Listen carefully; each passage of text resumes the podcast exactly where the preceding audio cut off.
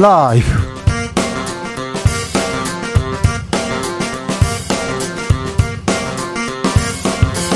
2022년 10월 28일 금요일입니다. 안녕하십니까. 주진우입니다. 정치가 실종됐다. 극한 대립으로 치닫는 정치권의 자조적인 목소리 터져 나오고 있습니다. 통합의 리더십은 보이지 않습니다. 분열과 대결만 강조되고 있는데요. 협치의 길은 요원하기만 한 걸까요? 정치를 어디서 찾아와야 할까요? 이상돈 중앙대 명예교수와 진단해 보겠습니다. 이번 한 주 정신없이 흘러갔습니다. 레고랜드 사태가 정치권을 휩쓸었고요. 청담동 술자리 의혹 떠들썩했습니다. 이재명 대표는 대장동 특검 제안했고요. 한편에서는 이 대표 퇴진론 피어오릅니다. 뉴스를 뉴스로 덮는 요즘 정치권 정치연구소에서 살펴봅니다. 10월도 끝이 보입니다. 10월의 마지막 날이 며칠 남지 않았습니다. 짧게 지나가는 가을 귀하고 귀한데요. 오늘 하늘 좀 보셨습니까? 산책 좀 하셨습니까? 가을을 온전하게 담아낸 한국 영화 중 어떤 영화가 있을까요? 그 중에 만추라는 영화가 있습니다. 가장 많이 리메이크 됐다는 만추. 오늘은 탕웨이와 현빈 주연의 만추로 만나보겠습니다. 나비처럼 날아 벌처럼 쏜다. 여기는 주진우 라이브입니다. 오늘도 자중차에 겸손하고 진정성 있게 여러분과 함께 하겠습니다. 쌀쌀해진 날씨. 아, 나무들은 단풍으로 곱게 물들었습니다. 가을의 정치 뽐내고 있는데요. 단풍이 빠르게 남하하면서 이번 주말이 절정이라고 합니다. 절정에 설악산, 오대산, 치악산, 소백산, 속리산, 덕유산은 이미 곱게 단풍으로 물들었고 한라산도 이번 주부터 절정이라고 합니다. 아유, 단풍이 절정인데 저는 단풍을 평생 본 적이 없어가지고 아, 단풍철입니다. 근데 단풍 끝납니다. 이렇게 합니다. 근데요, 단풍 구경 어디로 가야 되는지 추천해 주십시오. 여의도 공원에 가면 단풍을 볼 수 있어요. KBS 앞에도 단풍나무 아, 너무 예뻐요. 나무 하나에 형형색색 다 이렇게 빛깔이 다른데 어, 얼마나 예쁜지 우리 동네 단풍이 예뻐요. 이런 것도 알려주시고 나만의 단풍 스팟 있으면 알려주십시오. 강원도 강릉이 좋습니다. 그렇게 해가지고 그쪽에 다 몰려가고 다른 데로 가시고 그런 건 안 됩니다. 청담동 일대가 좋습니다. 그런 거 안 됩니다. 네, 그런 거 안 됩니다. 네, 거기 술집 그런 얘기 하지 마시고 자 단풍 구경 네, 마지막인데 10월의 끝자락에 단풍 구경 어디 가면 좋은지 아, 단풍 얘기 해주십시오. 가을 얘기도 좋습니다. 샵 9730 짧은 문자 50원이고요. 긴 문자는 100원입니다. 콩으로 보내시면 무료입니다. 그럼 주진우 라이브 시작하겠습니다.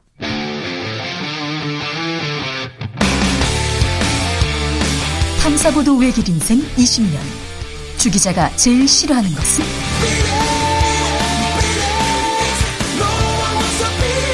이 세상에서 비리와 부리가 사라지는 그날까지. 오늘도 흔들림 없이 주진우 라이브와 함께.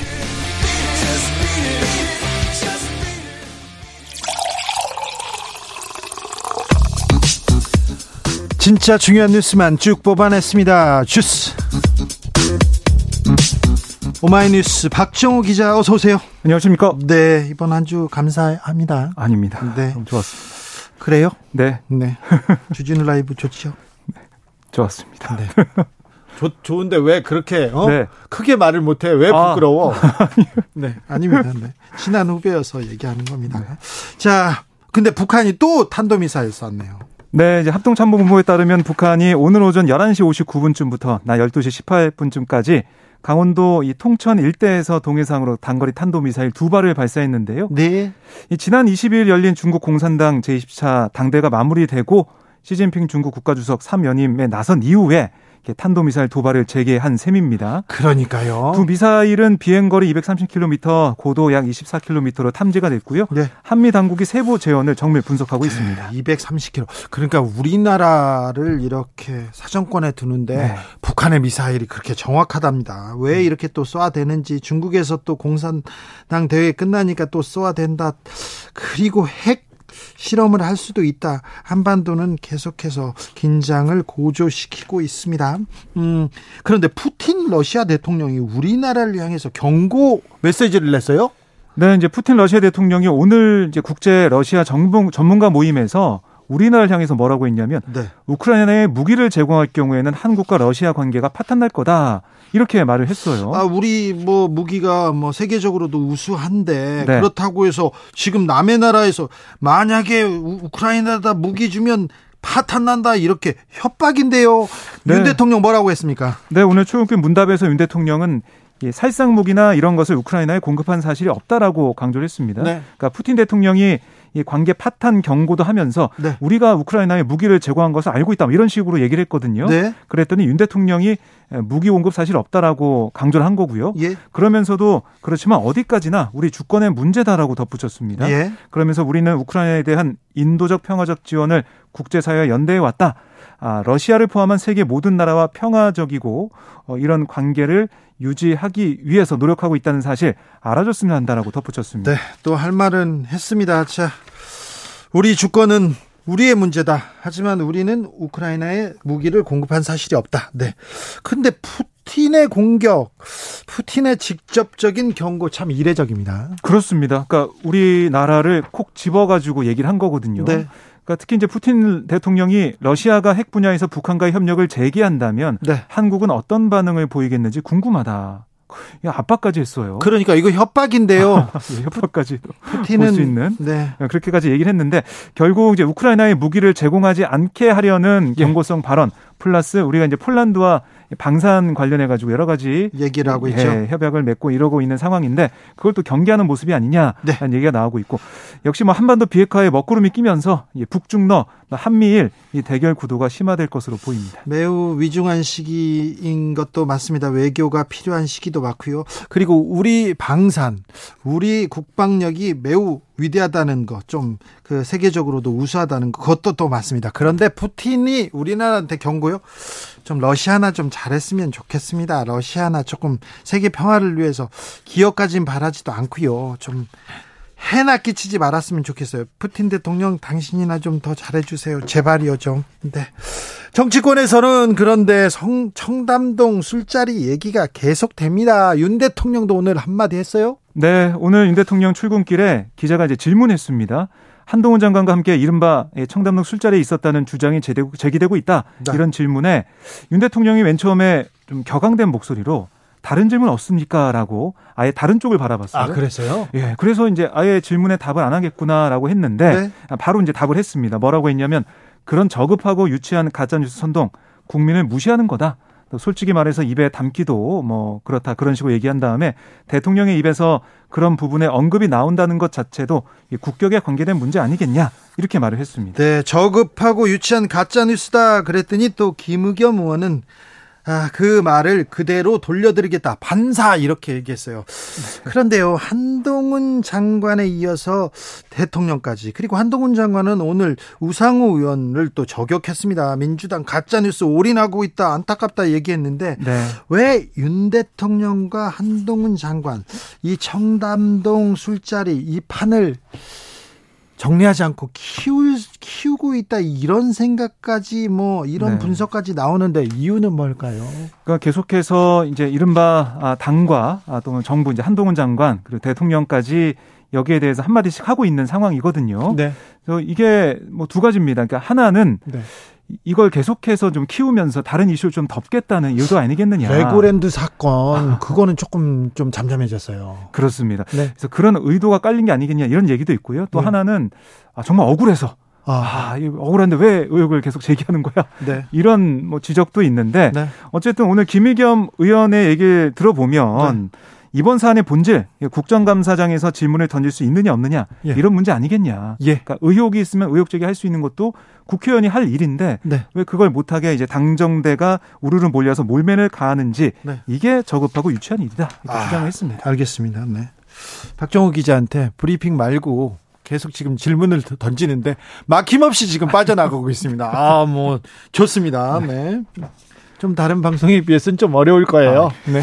그렇다고 저희가 또 돈을 더 드리지는 못합니다. 네. 네. 네, 감사함 또, 또, 아, 또, 여기서 또 다 능력을 보이는 네. 거죠. 알겠습니다. 네. 오늘 이지호 교육부 장관 겸 사회부총리 인사청문회가 열렸어요. 매우 중요한 사안인데 조금 아, 뉴스는 안 나옵니다. 묻히고 있는데 이해충돌 비판이 있습니다. 네, 뭐 여러 가지 지적이 좀 나오고 있는데 그 중에서 이조 후보자가 아, 한나라당 국회의원으로 교육에서 활동하던 그러니까 2006년 6월에 네. 이 후보자의 딸이 외고 고등학교 재학 중에 금융그룹 미래에셋의 글로벌 투자 전문가 양성 프로그램에 장학생으로 선발이 됐어요. 예. 이 후보자에 따른 고교 졸업 이후에 미국에서 유학을 하면서 4년 동안 장학금을 받았는데 사실 미래에셋 이 장학생 네. 여기에 금융기관 장학생 여기에 사회 지도층, 권력층 자제들 많이 이렇게 들어간다 그런 얘기가 있었습니다. 그때 그런데 여기에 이주 장관 후보자 네. 관련이 있다고요? 그렇습니다. 그러니까 딸이 이렇게 뭐 최대 한 20만 달러, 한 2억 정도 지원 받은 걸로 지금 보여요. 받았어요? 정확한 액수는 이조 뭐 장, 아, 후보자가 예. 뭐 개인 그런 신상이다. 아, 그런 얘기하면서 얘기하지 않았는데 추정이 되는 거고요. 2억 정도로. 네. 아, 그런데 이 후보자가 교과부 장관이던 2012년 미래에셋에 제1회 교육 어, 예, 과기부 대상 장관상까지 수여를 했어요. 제 1회면 상을 만들어 가지고 줘버렸네요. 그런 의혹도 있을 수 있는데 네. 어쨌든 이 딸한테 장학금을 줬던 그 기업에 2012년에 처음 만들어진 장관상을 줬다. 그래서 이 후보자의 딸이 뭐 민간 기업으로부터 장학금을 받은 시점이 국회의원이었던 그런 상황이고 그리고 실세였고요. 장, 장관도 했잖아요. 이명박 정부 시절에. 그렇습니다. 그리고 장관 시절 신설한 상을 딸에게 장학금을 준 기업에 줬다. 이런 점에서 이해 충돌 논란이 불거져 있습니다. 하... 이거 굉장히 중요한 사건인 것 같은데요. 이거 중요한 사안인 것 같은데 조금 아, 좀 취재해서 좀 보도해야 되겠습니다. 이거 상황 좀 내용이 진전되는 네. 대로 더 전해드리겠습니다. 0512님 목소리 좋네 박정호 기자님 목소리도 좋지만요 내용이 더 좋습니다. 김진태 강원도지사가 어제 베트남 출장에서 돌아왔어요. 네. 어제 이제 오후 공항에서부터 취재진들과 이제 만났어요. 네. 취재진이 많이 좀 기다리고 있었는데 거기에 대해서 취재진이 좀 마이크를 대니까 아, 좀 미안하다. 어찌됐든 전혀 이제 본의가 아닌데도 사태가 이런 식으로 흘러오니까 좀 미안하게 됐다. 이렇게 말을 했습니다. 좀 미안하게 됐다. 네. 이렇게 얘기하는데 지금 기업은 좀, 아, 정말 곡소리 나는 데가 있어요. 오늘 제가 어떤 분한테 전화를 해서 상황이 그렇게 어렵습니까? 그랬더니, 어, 대출이 나오기로 돼 있는데 은행권에서 10건 중에 하나도 지금 내보내지 음. 않고 있어 가지고 매우 위급해졌다 이런 얘기 하더라고요. 좀 미안하다. 이걸로 될 일은 아닌 것 같습니다. 정치권에서 좀 해법을 내줘야 할 것 같습니다. 지금 청담동 술자리 얘기할 때가 아니라 네. 이 얘기를 조금 더 좀 해야 될 텐데 채권 시장 좀 안정화에 정치권이 좀 나서야 될 것 같습니다. 민주당에서 음, 김태효 국가안보실 1차장 경질 촉구했습니다. 그렇습니다. 민주당 소속 국회 국방의원들이 오늘 국회에서 기자회견을 열었는데요. 네. 그러니까 이제 이명박 정부 당시에 청와대 대외전략 비서관을 지낸 김 차장이 청와대 근무를 마치면서 군사 기밀을 담고 있는 군사 기밀 서류 또 대통령 기록물을 무단 유출해 보관한 혐의로 이게 어제 이제 유죄 판결 받았다고 전해드렸잖아요. 예, 예. 대법원에서 확제가 확정이 됐는데 민주당 의원들은 아니 보안 의식은 안보를 다루는 사람으로서 기본인데 국가안보실 1차장 그리고 NSC 사무처장이라는 사람이 안보의 기본조차 돼 있지 않은 거다. 라고 비판을 했습니다. 네. 아, 그러면서 이 주요 안보 현안을 다루는 핵심 자리에 있는 이 1차장 군사 기밀을 외부에 유출한 범법자에게 대한민국의 안보를 맡길 수 없다. 라면서 경질 또 사퇴를 촉구했습니다. 이명박 정부에 이어서 윤 정부에서도 SI를 무단 열람했다는 또 의혹도 있는데요. 이 문제도 굉장히 중요한 문제예요. 네. 국가 기밀을 다루는 사람이 국가 기밀을 마음 뭐 바, 밖으로 빼돌리고 밖으로 유출해서 재판에서 유죄가 나왔습니다. 근데 그 자리 이런 얘기는 좀 대통령 출근할 때 음. 그거 이건 너무했잖아요. 이건 네. 잘못됐잖아요. 이거 좀 물어봐야 되는 거 아닙니까? 그러게 뭐 질문 개수를 좀 많이 안 받아가지고 네. 이 질문까지 안 나온 것 같은데. 아, 이 문제도 중요한 문제 같습니다. 민주당에서 지금 나서긴 했지만 국회에서 그리고 또 어, 정치권에서 이 문제 좀 상의해 주세요. 조금 불안합니다. 네. 걱정이 됩니다. 네. 푸르밀 아 가슴이 아픈데요. 푸르미를 정리하고 하기로 정리해고 하기로 했다고 이메일 하나로 이렇게 해고하기로 했다고 얘기했는데 지금 노조와 교섭 중입니다. 그런데 경영진이 돌연 희망 퇴직자 받는다 이렇게 발표했네요. 네, 이제 사측은 회사 게시판에 공고문을 게시하고 다음 달 9일까지 일반직, 기능직 전사원을 대상으로 희망 퇴직 신청을 받는다 이렇게 얘기를 했는데 뭐 조건은 위로금하고 뭐 퇴직금, 연차 수당 지급이에요. 네. 뭐 이제 이 어떤 금액 뭐 이런 것도 뭐 중요하겠지만 이게 신동환 푸르밀 이 대표이사가 오는 30일에 2차 교섭을 이어가기로 했거든요. 네. 어, 그런데 교섭 예정일을 3일 남긴 상황에서 희망퇴직 받기로 한 거 이게 좀 말이 되느냐라는 지적이 노조에서 나오고 있고요. 예. 앞으로는 상생안을 이 찾겠다고 직원들을 달리면서 뒤로는 반발하는 직원의 수를 줄이려는 꼼수 쓰는 거 아니냐 이런 비판이 나오고 있습니다. 이런 일이 있을 때 나중에 노노 갈등으로 이렇게 번지는 일이 조금 있는데요. 아무튼 기업 경영주 그리고 뭐 경영주 오너가 잘못해서 생긴 일인데 이 아, 직원들 직원들 그리고 관련 관련 회사 사람들 좀 피해가 좀 줄었으면 없었으면 하는 생각이 듭니다. 학교하던 초등학생이 음, 횡단보도를 건너고 있었어요. 어린이 보호구역 아니었는데 승용차에 치여 숨지는 일이 있었습니다. 너무 안타깝습니다. 그러니까 이 초등학교 3학년 A 군이 그러니까 경남 청년군 영산면 한 신호등 없는 사거리에서 횡단보도를 건너다가 네. 우회전하던 차에 치였는데요. 경찰의 조사에 따르면 운전자가 이 사거리의 왼쪽과 정면에서 오는 차가 없는지 그걸 보느라 정작 횡단보도를 건너는 어린이를 보지 못했다. 이렇게 진술했다는 겁니다. 이건 말이 안 되죠. 네. 그래서 참 음, 뭐 이해할 수가 없는 그런 상황이 이건 말이 안 되죠. 네. 여기가 그 초등학교 정문에서는 90m까지 떨어지지 않는 곳이에요. 네. 더 주의를 기울여야 되는 그런 어린이 보호 구역인데 이런 안타까운 사고가 발생을 했습니다. 네. 코로나 상황 어떻습니까? 네, 오늘 영시균일 코로나19 확진자가 3만 5,924명 늘었는데요. 일주일 전보다 11,189명이나 늘었습니다. 아, 증가세 무섭습니다. 네, 당국은 코로나 유행이 정체기를 벗어나서 반등 조짐을, 반등 조짐을 보이고 있다라고 진단을 했는데 네. 감염 재생산 지수도 1.09로 2주 연속 유행 확산을 의미하는 1 이상을 기록을 했고요. 네. 또 중증화율과 치명률도 상승세를 보이고 있습니다. 코로나 조심하셔야 됩니다. 이번 주말에 네 사람 많은 데 가면 마스크 쓰셔야 되고요. 그리고 손 씻고 사회적 거리두기. 아, 기본적으로 개인이 먼저 해야 됩니다. 3660님께서 박정우 기자님 한 주 고생 많으셨어요. 아, 주 기자님이 무섭게는 하지는 않았지요? 이렇게 무서웠어요? 아니, 첫날 좀 무서웠어요. 그래요? 무서웠는데 이제 마지막 날 되니까 조금 이제야 조금 풀리는데 음, 이제 가봐요. 네, 이제 알게 되니까 떠나게 되네요. 아 그래요? 네. 무서웠어요? 아닌데. 네. 네. 알겠어요. 무서웠습니다. 마음은 따뜻한 분인데 가서도 응원 부탁해요 얘기하는데 네. 네 고생 많으셨습니다. 네, 고생하셨습니다. 네. 슈스 오마이뉴스의 박정호 기자였습니다. 아, 단풍 어디에서 구경하세요? 나만의 단풍 스팟 있어요? 어, 문자 많이 옵니다. 4651님께서 산에는 단풍이 있지만 산에만 있는 것도 아니죠. 우리 회사는 양산인데요. 벽을 타고 올라가는 담쟁이가 새빨갛게 물들었습니다. 초록초록 하더니 오늘 보니까 어느새 예쁜 옷 갈아입고 색을 뽐내고 있네요. 얘기합니다. 만사고고님께서는 출퇴근길 도로에 은행나무 잎 노랗게 너무 예뻐요. 단풍 구경 멀리 가지 않아도 좋습니다. 그렇으니까요. 골목을 회사 주변을 이렇게 조금만 걷기만 해도 좋습니다. 지금 좋아요. 조금만 지나면 일주일 지나고 이주일 그럼 춥습니다. 그러니까 네. 좀 걸으실 수 있으면 걸었으면 좋겠습니다. 1155님 영주 부석사 사과 축제합니다. 단풍 구경 겸 갑니다. 영주 부석사는 진짜 제가 한 27년 전에 한번 가본 것 같은데요. 27년 전에 가봤나? 26년 전에 가봤습니다. 근데 아, 절을 모르고 그다음에 뭐 풍수를 몰랐는데 너무 좋은 절이다는 생각이 들었고 너무 아름다웠어요. 그래서 참 무량수전이었네요. 거기 잘 있나. 네. 사과 축제요? 아이고, 네, 좋겠다. 네. 0111님, 여기는 청송군 주황산면 주산지 사과 밭입니다. 사과밭 또 나왔습니다. 수요일에 휴가 내서 사과 따고 있습니다. 단풍이 많이 들었어요. 주황산 일대도 단풍 절정입니다. 주황산, 단풍 절정이랍니다. 거기 사과 또 맛있답니다.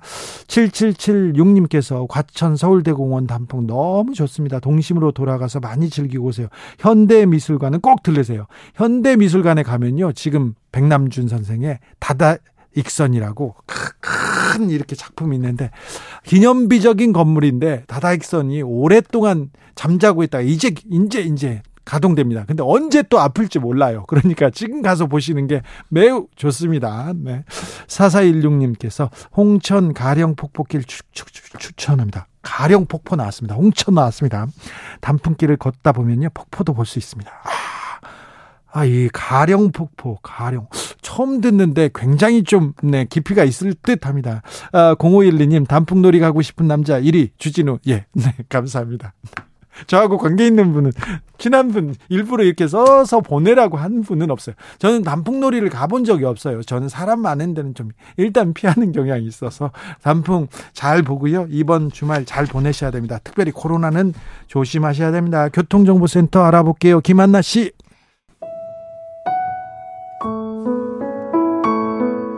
주역을 쓴 문왕과 주공이 쳐다본 바로 그달. 나도 이 새벽을 끝없이 기다리며 숨을 골랐나 보다. 서안에 좌정하니 수천만 민중이 읍소하고 환호하는 소리가 들린다. 주진우 라이브 만세. 나와 함께 원효의 무예 춤을 추자꾸나.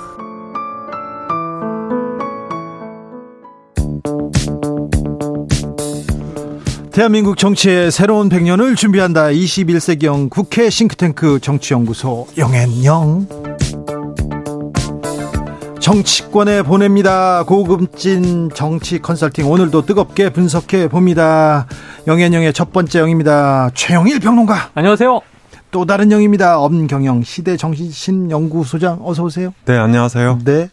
잘 지내셨습니까? 네. 네. 요즘 사정 정국에 몰아치고 있어서 생각보다 네. 춥죠. 10월 날씨치고는. 아 그러니까요. 어. 가을이 이렇게 좋은데 사정 정국 아우 춥, 습니다 어, 속보 알려드립니다. 예. 조상준 어, 국정원 기조실장 후임으로 김나무 전 음. 차장검사를 임명했습니다. 네. 국정원 기조, 기조실장은 국정원의 인사와 인사와 예산을 예산, 담당하는 네. 담당하는 국정원의 2인자 자리인데요. 그렇죠. 또 검사가 갔습니다. 음. 또 어, 윤석열 대통령의 측근이 갔다고 이렇게 속보 전합니다. 자, 첫 번째 형 사정 정국으로 춥습니까? 네, 그렇습니다. 음. 요즘 전국을 보면 네. 여권은 윤 대통령과 한동훈 법무장관 투톱 체제이고 네. 그리고 야권은 어, 이재명 대표하고 어, 문재인 대통령, 문재인 전 대통령 이렇게 이제 그 투톱끼리 부딪히는 그런 정국인 것 같아요. 음. 그래서 아, 이게 그 약, 야권에서는 이제 문재인 전 대통령은 퇴임한 지 좀 됐기 때문에 정치권에 나오긴 좀 그렇죠. 음.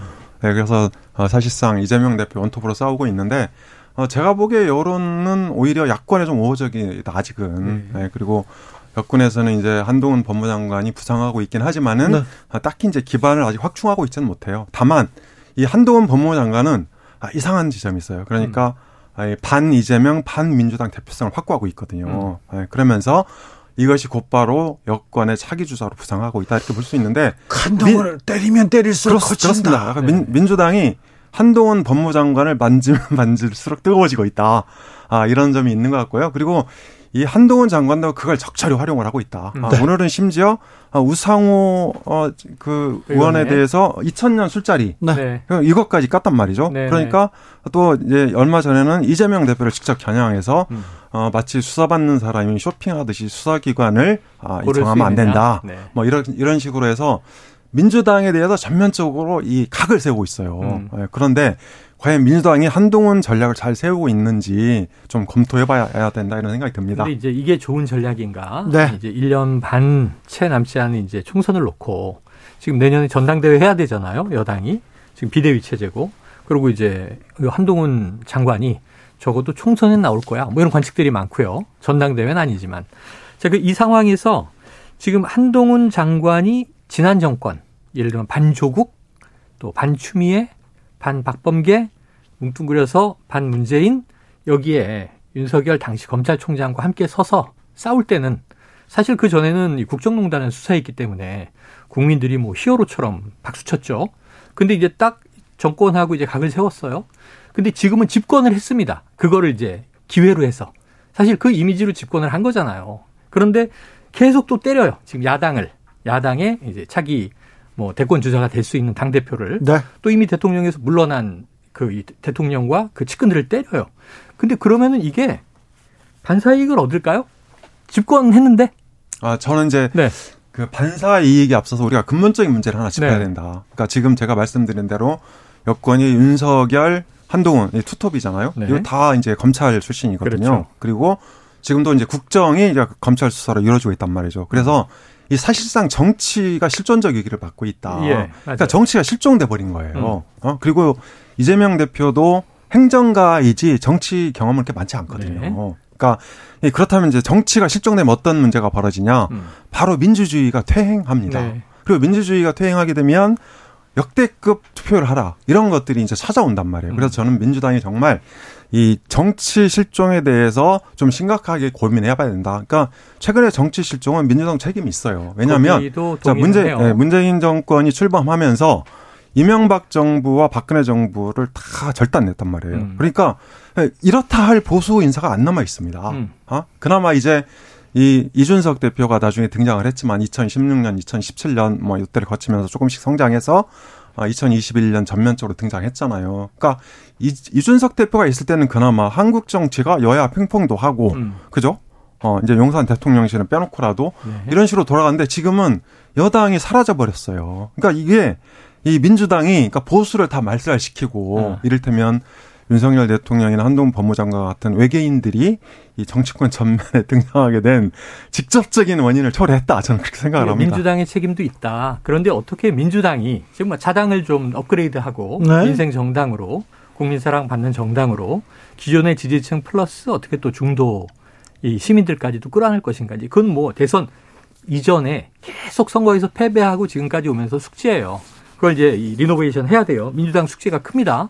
근데 문제는 지금 말씀하신 대로 여당이 실종된 상황은 아까 그 외계인이라는 표현도 쓰셨는데 그건 민주당도 빌미를 제공했을 수는 있으나 실제로 무력을 써서 당을 괴멸시킨 건 누구냐? 그러니까 이준석 전 대표가 어떻게 날아갔는지를 한번 다시 생각해 보자고요. 민주당은 응원했어요. 이준석 전 대표 좋은 정치인이 될 수 있겠다. 예. 야, 저 젊은 당 대표가 너무 부럽다. 우리도 좀 젊은 이 층들이 나와야 되는데. 근데 오히려 민주당이 대선, 지선 꼰대 같은 역할. 박지원 전 비대위원장하고도 충돌하는 모습을 보이고 또 당의 지도부가 그런데 이준석 전 대표는 누가 파냈는가? 결국은 누가 지금 여당을 이렇게 만들었는가는 대통령실 아니에요? 그리고 또 어찌 보면 뭐 한동훈 법무부 장관과 검찰 예 갈자루는 뭐 그쪽에서 잡고 잡고 네. 있지 않습니까? 그래서, 자, 그래서 결국 윤핵관 이야기가 계속 나왔던 네. 거잖아요 오랜 기간. 자 그러면 이제 이걸 하나 점검해봅니다. 음. 자 이번 주에 무슨 일이 있었냐면 25일 윤 대통령 시즌에서 있었잖아요. 네. 근데 그 전날 민주연구원 압수수색을 했어요, 검찰이. 네. 근데 이거 뭘 의미하겠습니까? 음. 민주연구원 압수수색 하겠다는 거는 시정연설 앞두고 민주당의 강경 대응, 파행을 네. 그냥 그 유도하겠다는 겁니다. 그렇죠, 그러니까 그렇죠. 그러니까 파행해도 좋다. 그렇죠. 네, 음. 그 생각이 없었으면 이거는 어, 그렇죠. 시정연설 끝나고 했겠죠. 그렇죠. 네, 자, 잠깐만요. 그다음에 무슨 일이 또 있었냐? 음. 자, 25일 날 저녁에 박정희 전 대통령 교수 참배했어요. 43주년 네. 맞아서. 네. 예, 국정감사 기간에 처음 초유의 일입니다. 음. 왜 갔겠어요? 네. 대구 경북에 대한 어떤 메시지죠. 그죠? 네. 보수 결제. 그리고 이제 어, 좀 그러니까 된 얘기지만 어, 민주평통 그 회장에 저기를 임명했단 말이에요. 수석부 회장에. 네. 아, 그 김관영 전 네. 경북지사. 네. 원래 이제 김무성 전 의원 그 부산 출신 이렇게 얘기되다가 음. 바꾼 거죠. 자, 그 다음에 26일, 27일 무슨 일이 있었냐? 비상경제회의 주재했잖아요. 80분 동안 그러니까 이제 뭐 일부 뭐 신선하다는 평가도 있지만 또 일부는 뭐 하계회에 갔다 왔다는 그런 평가도 음. 있었죠. 자, 이걸 이제 공개했어요. 그리고 오늘 어, 시장군수 구청장 불러갖고 오찬 간담했단 말이에요. 그러니까 제가 보기에 윤 대통령은 이 국민을 보고 정치하겠다. 즉 광장 정치하겠다 선언한 거예요. 음. 네? 그러니까 야당하고 대화 안 하고 협치 안 하겠다. 근데 저는 야당이 이런 상황, 민주당이 이런 상황을 뻔히 알면서 왜 그렇게 끌려갑니까? 음. 야당은 정말 정치력이 풍부하고 169석 갖고 있잖아요. 예? 그렇다면 그 힘을 갖고 자 이게 정부 여당이 큰 집이라면 국회는 작은 집입니다. 큰 음. 집의 가장은 대통령이고 작은 집의 가장은 예, 민주당이에요. 아, 그건 그 민주당이 조금 이렇게 이, 네. 리더십을 발휘해서 네. 정치 복원에 대한 어떤 밑그림을 갖고 있어야 된다. 자, 그래서 이제 저는 이렇게 주장하는 거죠. 왜 아니겠습니까? 리더십을 발휘하고 싶고 네. 뭔가 해보려고 그래서 계속 이재명 대표가 강조하는 건 자, 사정에는 수사인 수사로 대응을 하되 투트랙으로 분리해서 우리 민주당은 계속 민생 정책으로 대응한다. 이렇게 돼 있는데 이 언론과 여론을 다 덮어버리는 지금 말씀하신 대로 윤석열 정부의 전략이 사정밖에 없다는 거잖아요. 그러니까 이 이재명 대표에 관해서 이 우리가 언론을 보면 뭐 김용 부원장으로부터 대선 자금 흘러 들어갔나? 유동규의 주장은 맞는가? 유동규가 나는 내 몫의 죄값을 치를 테니 나머지는 당신들 죄값을 치러라. 뭐 이렇게 지금 이 사정 국면으로 아까 처음에 말씀하신 대로 막 가는데 이재명 대표가 여기서 뭐 특검하자는 얘기 정도 긴급 기자회견 했습니다만 민생 얘기하면 먹히겠냐고요. 민주당 얘기 들어주냐고요. 지금 이게 짜여진 판으로 가잖아요. 심지어 이 어제 오전에 무슨 일이 있었습니까? 전임 정부의 장관들 그것도 다 수사 대상 돼 있는 뭐 서훈, 박지원, 또 노영민 이런 분들이 모여서 서해 공무원 피격 사건 그렇게 뭐 월북정황 몰아가지 않았다. 그리고 이게 첩보 정보 삭제 지시 안 했다. 왜 이러는 거냐? 거기다 더해서 그 흉포한 이제 탈북 어민들 돌려보낸 것도 그렇게 이상한 일이 아니다. 그때는 다 야당이 듣고 동의했지 않느냐. 근데 지금 이상한 수사는 뭘까요? 그래서 보통 전임 정권을 치죠. 칠 때 뭘로 칩니까? 뇌물 또는 비위 우리가 부패. 근데 지금 서해 공무원 피격 사건이 이념적인 굉장히 중요한 전선이 있는 건 맞아요. 또 탈북 어민은 조금 우리 국민들은 대부분 저게 중요한 이슈야? 그럼 전임 정부의 뭐 장관, 국가안보실장 이거 다 잡아가야 되는 이슈야? 16명 죽이고 귀순하려고 했다는데 그게 진실인지 아닌지는 누가 판단하지? 그거는 저는 의견이 막 너무 제각각일 것 같아요. 근데 이런 걸로 전임 정부를 수사한다는 게 너무 이례적이지 않습니까? 지금 그러면 이게 뭐 뇌물, 이 대선 자금, 정치 자금 이건 어디로 가 있어요? 이건 지금 대통령도 안 된 오히려 대선에서 패배한 이재명 대표에게 가 있고 그러면 이 문재인 정부는 거꾸로 지금 별로 털 게 없다는 걸 보여주고 있는 상황이에요. 그럼 이게 나중에 시간이 흘러서 피로감이 높아지면 야 저렇게 두드렸는데 별 게 없네. 아, 뭐 예를 들어 몇 명 잡혀간다고 치자고요. 서해 공무원 비격 사건 때문에 월북 정황으로 좀 이걸 이 삭제했던 정황이 누구누구 있다. 지금 두 명 구속됐죠. 네. 서욱하고 이제 이 김홍희.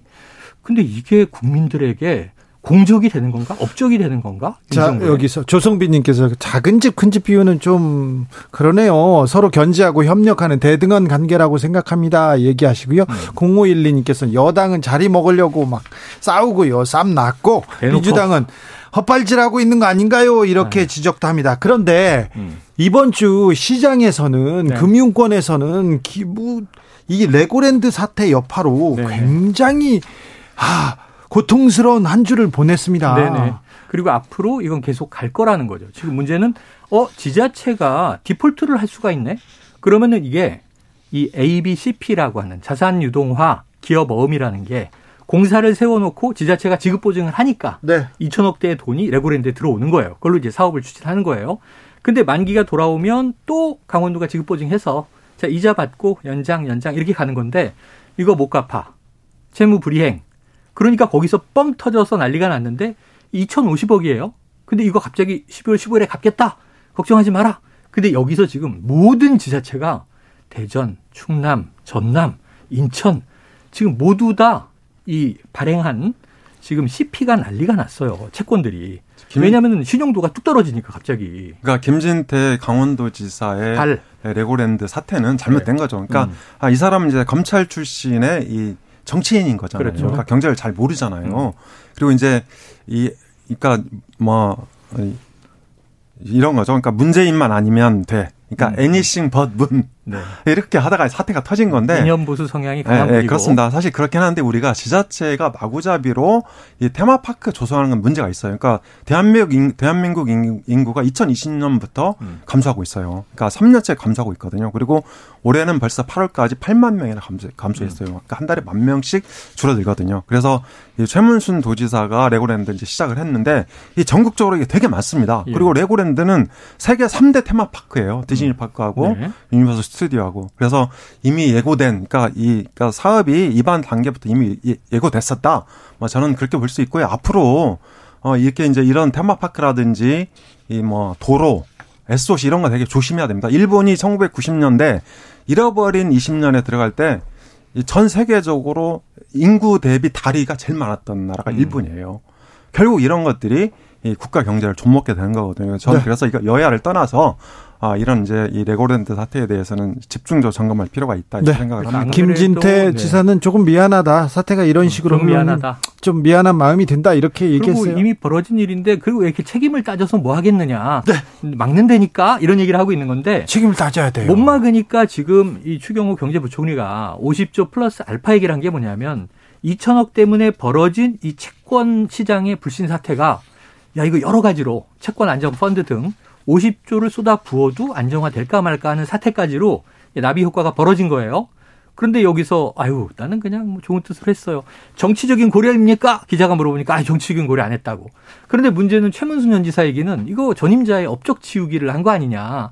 그럼 결국은 정치가 경제를 말아먹는 일을 벌여냈고 강원도만의 문제가 아니라 이게 전국 시장의 상황으로 퍼져 있고 그럼 여기에 대해서 지금 여당 내부에서도 이 김진태 지사에 대한 징계한 얘기가 또 조금 나오는데 이거 뭔가 좀 존미안하다는 아니지 않나요? 아, 그렇죠. 그러니까 존미안한 거는 네. 한 거고 그리고 네. 다만 이제 민주당에서 사퇴를 요구하고 있는데 네. 아, 물론 이제 그 사태 엄중함을 보면 뭐 네. 사퇴해도 마땅하죠. 음.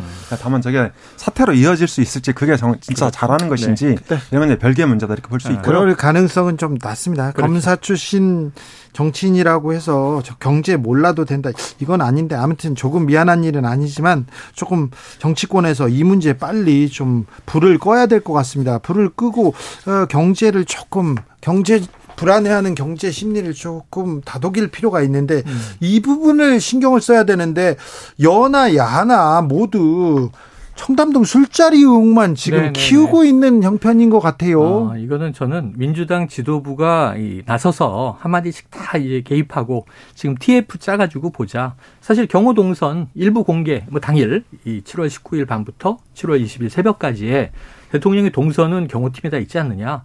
그럼 그것만 오픈하면 그냥 바로 확인되는 거 아니냐. 뭐 이런 이제 확인 작업에 대한 요구를 하기 시작한 거예요. 그런데 이제 우상호 의원은 아니 대통령이 술 좋아한다는 얘기는 뭐 여러 가지 제보들이 있었다. 이렇게 이제 됐는데 문제는 야당이 이럴 때는 정말 팩트 그 첼리스트 그 청담동 바가 아니라 하더라도 예를 들면 뭐 그 시기에 자 대통령이 이랬으니 그랬을 가능성도 있는 거 아닙니까 정도로 마무리를 해야 되는데 지금 이걸 붙들고 늘어져서 어떤 이익을 보겠다고 끝까지 가는지 제가 보기에는 이제 김의겸 의원을 뭐 좀 방어해 주는 건 될 수 있겠습니다만 김의겸 의원 선에서 책임을 지고 팩트가 나와서 몰아붙일 게 있으면 그때 또 싸우고 그러면은 좀 소강 국면으로 가야 되는데 이것 때문에 지금 레고랜드가 묻히는 거 하고 어제 비상경제 민생회의는 정말 중요한 거예요. 전 좀 충격받았어요. 왜냐하면 전 잘했다고 생각해요. 내용은 좀 부실했다고 보지만 네. 저런 거 자꾸 좀 해야 된다. 그래야 비판도 가고 담론이 생기는데 제가 놀란 건 뭐냐면 수출 활성화로 이 경제 불황을 타개하자. 근데 원희룡 국토부 장관이 이런 얘기해요. 제가 11월 초에 사우디에 가서 거기 지금 건설 수주 사업이 막 뜨는데 제가 이 뭐 500억대 그 중에 수주 해 오겠습니다. 근데 윤석열 대통령 뭐라고 아까 얘기했냐면 민간 주도로 하고 정부는 뒤에서 지원한다. 아니 왜 국토교통부 장관이 사우디에 건설 수주를 하러 가죠? 장관이잖아요. ministry. 아니, 아니 사우디에서는 지금 네옴 시티라고요. 네. 네. 엄청난 규모의 이제 도시 건설 사업이 진행 중인데 이게 뭐 민관 합동으로 지금 수주 작업이 펼쳐지고 있습니다. 그러니까 또 프로젝트 파이낸싱을 해야 되는 일들이잖아요. 그게. 그러니까 국내 채권 시장 문제가 또 물린다고요. 이제 그런 것들에. 왜냐하면 우리 정부가 지급 보증을 또 해서 막대한 자금에 대한 채권을 동원하고 수주를 하고 그래서 지금 말씀하시는 내용은 알겠는데 기업이 날아가서 영업을 막 하고 결정적일 때 자, 정부가 지원해서 뭐 지급 보증을 한다든가 이렇게 이제 이루어져야 되는 사업인데 저는 어제 프리젠테이션 하는데 뭐 저희 국방부는 방위산업부다. 아니 그럼 국방부 장관이 지금 뭐 탱크 팔러 가야 됩니까? 그만큼 정부가 네. 나서서 지원하자 이런 의미였던 것 같고요. 네. 청담동 술집과 관련해서는 제가 보기에 김의건 의원, 김의겸 의원으로부터 시작을 했는데 여당이 음. 너무 음. 거당적으로 들고 나왔다. 네네. 네. 그리고 이제 민주당이 잘하는 것 중에 하나가 있어요. 그러니까 이 의혹을 제기해놓고 야 니네가 입증해라. 어. 아, 대통령 일정 다 이게 비공개고 다 음. 보안인데 그거 공개하면 된다. 이게 말도 안 되는 주장을 하고 있는데 이게 음. 굉장히 위험한 겁니다. 그리고 윤여준 전 환경부 장관 여기 24일 출연하셨었죠. 네. 네. 그분도 그거 한번 당했어요. 2002년에 서른 의원이 20만 불. 그러니까 이 최규선 씨라는 이제 기업인이 20만 불을 윤여준 장관한테 줘서 이게 유해창 총재한테 들어갔다. 이게 이제 음. 대선 1년 전이었거든요. 그렇게 해서 거의 6개월 동안을 엄청나게 이제 나라를 시끌게 만들고 결국은 서른 의원이 재판받고 집행유예 3년 받았습니다. 국회의원 출마도 한 번 못하고요. 그래서 저는 민주당식 정치공세니까 제기해놓고 야 너네가 이거 입증해 이거 문제가 있다고 봅니다. 그렇게 하면 안 되죠. 근데 이게 서로 똑같잖아요. 검찰이 계속 쪼개서 정보를 흘리니까 여당 국민의힘이 이재명 대표한테 뭐라 그랬어요. 이제 김영정도 구속됐으면 이재명 대표가 스스로 나서서 밝히시오. 똑같은 거 아닙니까? 자, 거기에 대한 근거는 아직은 안 나왔는데. 자, 이재명 이재명 대 이재명 대표하고 정진상 실장하고 김용은 김용 부원장 일종의 운명 공동체입니다. 네. 그러니까 저는 충분히 그런 문제 제기할 수 있다고 보고요. 그러니까 대장동 일당의 진술이 일치하잖아요. 음. 다 줬다. 그리고 이제 구체적인 정황이 나왔고 또 법원에서 체포 압수수색 이 구속영장까지 발부했단 말이에요. 그러면 음.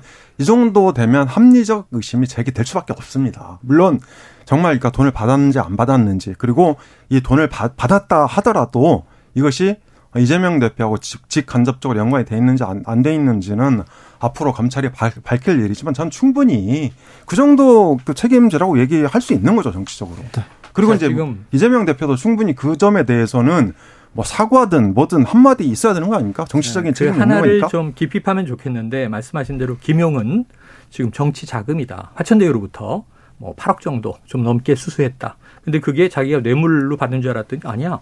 정치자금으로 전달했어. 그다음에 정진상은 또 달라요. 성남 FC. 지금 두산 등 뭐 여기 네이버, 차병원 다수 이제 압수수색 하고 있는데 수사를 넓혔죠.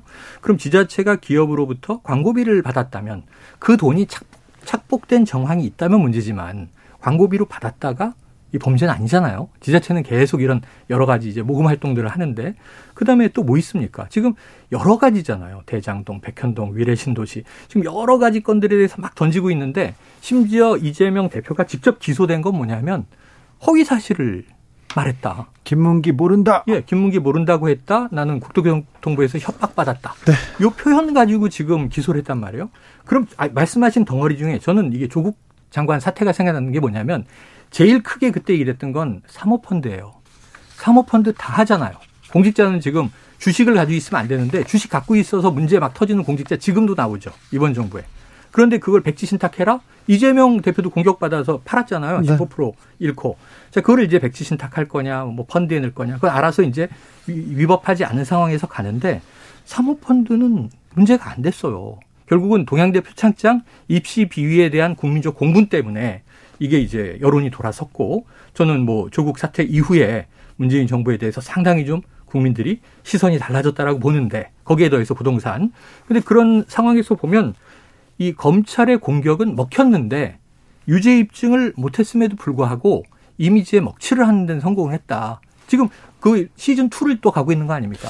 오사공원님께서 이슈를 이슈로 덮는다. 이 공식에서 좀 벗어나야 됩니다. 정치인들 말입니다. 민생을 위해서 열일들 하셔야죠. 얘기하는데 저희가 레고랜드 얘기하는데 계속해서 청담동 거기에 대장동으로 네. 계속 넘어갑니다. 속보 하나 또 말씀드리겠습니다. 음. 아, 한덕수 국무총리는 규제개혁위원회 신임 민간위원으로 3명에게 위촉장을 수여, 했습니다 네. 한 분은 박익수, 김앤장 예. 변호사고요. 네. 한 분은 조원동, 박근혜 정부 경제수석입니다. 네. 그리고 한 분은 우태희 대한상공회의소 음. 상금 부회장인데 어, 조원동 전 김현장이 참 많이 나와요. 네. 조원동 정계 전 경제수석은 네. 국정농단의 주범으로 아, 윤석열 대통령께서 음. 네, 아, 그 검사 시절에 음. 굉장히 수사에 열을 올렸던 분이었는데 네. 주역이었다고 이렇게 계속 얘기하신 분인데 그 분이 네. 사실은 지금 청담동 얘기보다는 우리가 어제 부동산 규제 완화가 여러 개 터져 나왔잖아요. 부동산 LTV라든가. 자, 어, 50% 올랐다가 6% 떨어졌다. 폭락 아니다. 원희룡 어, 장관께서 계속 예, 계속 얘기해서 좀 더 떨어져야 된다 얘기하다가 갑자기 부동산 부양책이 나왔더라고요. 부양책이 나온 것이 우선 크게는 대출 풀겠다예요. 네. 주담대를 15억 원이 넘는 고가 주택에 대해서도 적용해 준다. 무주택자도 LTV 50% 인정, 1주택자도 인정. 그리고 이제 이 저 청약에 당첨된 분들이 6개월 내에 팔아야 되는데 네. 2년 유예. 그리고 이제 9억이 한 개로 돼 있던 이제 이저 어, 대출 중도금 상환에 대해서는 12억으로 올려주고 그러니까 상당히 많이 풀었어요. 많이 풀었어요. 투기 과열 그리고 조정 지역들도 거의 다 이제 풀어가요. 그럼 어떻게 되냐면 이게 박근혜 정부 초기에 최경환 경제부총리 때와 시그널이 비슷해져요. 네. 빚내서 집 사세요. 네. 그때 어떻게 됐죠? 근데 지금 금리가 8% 가고 있다는 거 아닙니까? 아, 누가 지금 영끌족들이 지금 큰일 났다는 거 아닙니까? 네. 누가 지금 빚내서 근데 지금 보세요. 대출 다 풀어주니까 빚내서 집 사세요. 이 가격은 더 떨어질 수도 있어요. 그러면 이게 지금 사면 안 되는 거잖아요. 근데, 근데 어제 시그널을 주는 어제 거죠? 비상경제 회의는 제가 봐도 그러니까 음. 문제가 없는 건 아니에요. 그러니까 음. 갑자기 이제 부동산 완화를 들고 나왔단 말이에요. 음. 그러니까 예를 들어서 그 아주 예민한 미국의 인플레이션 감축법이라든지 그리고 그러니까 국회하고 협조를 해야 예산 법안 이런 것들을 통과시킬 텐데 뭐 그런 얘기도 전혀 없었고 그리고 우리가 처음에 지적했던 레고랜드 이 책임 문제도 전혀 거론이 안 됐죠. 네, 그러긴 한데요. 어, 제가 보기에 어제 비상경제는 전형적인 아까 그 저 우리 주, 주진우 진행자 말씀하셨는데 음. 전형적인 이슈 바꾸치기였다. 아. 그러니까 이게 이제 그 여러 가지 정쟁이 심화되고 있으니까 이거를 네. 경제로 좀 전환해보자 이런 의도가 있었다고 보고요. 경제로 어제, 전환은 계속 해야 됩니다. 네네. 네. 그러니까 어제 나왔던 것 중에서 어제 나왔던 것 중에서 이제 주담대 그 상한하는 것이 고으로 그리고 이제 어, 이게 뭐 LTV 완화하는 음. 거 제가 이런, 이런 거는 서민들한테 돈 쓰라 이건 아닌 것 같아요. 그러니까 실제로 서민들이 지금 상황에서 빚을 내서 집을 살 수도 없고 다만 여유가 있는 분들은 조금 아. 돈을 풀어라. 네. 아, 저는 이제 그런 의미로 받아들이고 싶고요. 그리고 아까 이제 수사 문제 나왔는데 제가 음. 반박을 못했으니까 조금 아. 얘기를 하겠습니다. 아, 이 대한민국 국민들은 투트랙을 좋아합니다. 그러니까 이재명 대표가 정말 그 그런 사실을 몰랐다고 몰랐다고 해도 음. 그리고 이제 돈을 김용 원장이 안 받았다고 해도 그럼 억울할 수 있어요. 네. 그러니까 억울하지만 그러면 한편으로 어, 민생을 챙겨야 된다. 어젠가 거래소 갔잖아요. 음. 저는 그런 거 계속 해야 된다고 보고요. 그리고 왜 작은 집에 그 안방을 내줍니까? 음. 네? 그러니까 시정연설 참여하고 또 비판할 걸 하고 안에서 뭐 피켓이 해도 되는 거고 전 이렇게 하면서 네. 좀더 의연하게 대응해야 된다 이런 말씀 드리고 싶고요. 그리고 이게 이제 서해 피격 공무원 사건은 사실 국가의 정체성과 관련된 문입니다. 그러니까 우리가 초등학교 때부터 배운 거 있잖아요. 음. 국가의 3요소. 그러니까 주권, 영토, 국민이잖아요. 네. 그러니까 이게 다 이 세 개 다 연관된 문제예요. 네. 그리고 보수의 그 최고 어떤 가치들이고 네. 당연히 따질 수밖에 없는 겁니다. 네. 저는 이것도 의연하게 대처하면 됩니다. 왜 그 국회 가서 뭐 기자회견하고 검찰 수사 비판합니까? 좀 지켜보고 계속 수사가 진행되고 있는 거잖아요. 네. 아니, 수사, 지켜보고 대응하면 됩니다. 수사 당하는 쪽에서는 또 아니, 억울하다 이렇게 얘기하겠죠. 그 이 시정연설 보이콧에 대해서는 네. 말씀하신 대로 국감 기간 동안 두 번이나 한 번은 밖에서 당사 압수수색 대치, 한 번은 몰래 들어가서 네. 안에서 네. 대치. 결국 압수수색 집행을 했어요. 예. 이거는 야당이 치욕적인 문제다. 연정사상 초유일이다. 예. 이건 한번 뭔가 문제제기할 수밖에 없는 일이 벌어진 거라. 아까 말씀하셨지만 네. 아, 윤 정부가 이건 정치할 생각이 없구나. 밀어붙이는구나. 이렇게 인식하게 될 수밖에 없고 그다음에 민주당도 이거 좀 잘하면 좋겠는데 문제는 계속 이 저 감사원 감사가 이 온당하다고 보세요. 그러니까 거기에 대해서 전임 장관들, 국가안보 실장이 감사원 감사가 지금 수사 의뢰를 덜컥 했는데 이 내용이 너무 부실하다. 지금 이제 중국 한자 간자체가 적힌 이 구명조끼 어디서 나온 거지? 지금 국정원은 중국 어선 확인되지 않았다. 근데 중국 어선이 있었고 붕대를 감았고 그럼 이제 다 어선에 탔다가 내린 것 같은 분위기 정황이 쭉 조성되는데 왜 이 그 당시엔 없었다는 정보가 새로 삽입이 되는 거죠. 네. 그러니까 이런 것들에 대해서 명확하게 감사원도 밝혀줘야 되는데 네. 지금 시나리오 베이스로 너무 짜맞추는 느낌이다 보니까 국민 신뢰도 떨어진다 이런 안타까움이 있어요. 또 속보 말씀드리겠습니다. 대장동 재판에 나온 유동규 씨 오늘도 음. 추가 폭로를 이어갔는데. 음. 준돈 대선 경선 자금으로 알고 있다면서 한 발짝 더 나갔습니다. 네. 아, 이재명 대표 관련해서는 관련된 내용, 내용이 나오지는 않았습니다. 음. 대선 경선 자금이다. 계속 폭로를 이어가고 있습니다. 아, 아까 제가 신임 국정원 기조실장의 김남우 변호사, 네네네. 아, 검사 출신, 어, 검사 출신으로 예, 추미애 전 장관 아들 수사를 주도하셨는데요. 네. 이분은 또 김앤장 출신입니다. 음. 김앤장 출신 사람들이 이 정부에 하나씩 두씩 조금 많이 들어가죠. 네, 그렇습니다. 전, 그러니까 전, 전, 전 정권에서도 그랬는데 그러니까 총리를 비롯하여 문재인 정권에서도 네. 김현장 참 중요했죠. 그리고 문재인 정부에서도 세무조사 한 번도 안 했죠. 저는 김현장에 대한 세무조사를 대통령이 한다면 아. 정말 인기가 확 오를 것 같아요. 예, 그리고 아, 이제 얘기 하려고 했던 건 아니고 아까 말씀하신 그 당사 압수세 자 자, 지금 그 검찰의 압수수색 점차 확대되고 있습니다. 네. 저 같으면 그까짓 것 개나 줘버려. 어. 이런 심정으로 열어주겠어요. 그래도 가져간 것도 없잖아요. 그렇죠. 음. 가져간 것도 없는데 뭘 지키려고 합니까? 없는데 네. 왜 오냐고요. 아, 그걸 지키는 거는 이게, 이게 의원들이 아니고 민심입니다, 여론. 네. 저는 민주당이 그걸 좀 잘 알았으면 좋겠다. 이렇게 말씀드리고 싶고요. 민주당이 민심을 또 등에 얻기 위해서 또 막았다. 이렇게 또 그렇게 보이, 보이기도 그렇죠. 하죠. 그렇죠. 그런데 아무튼 국회에서 대통령이 조금 다르게 반응했다면 음. 민주당이 다르게 반응했다면 어땠을까 그런 생각도 많이 해봅니다. 최영일, 엄경영 두 분 감사합니다. 고맙습니다. 감사합니다. 2부에서는 이상돈 중앙대 교수와 명예교수와 더러합니다.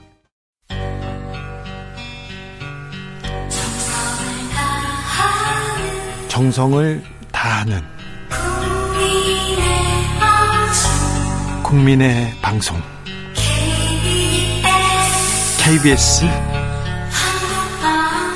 주진우 라이브 그냥 그렇다고요.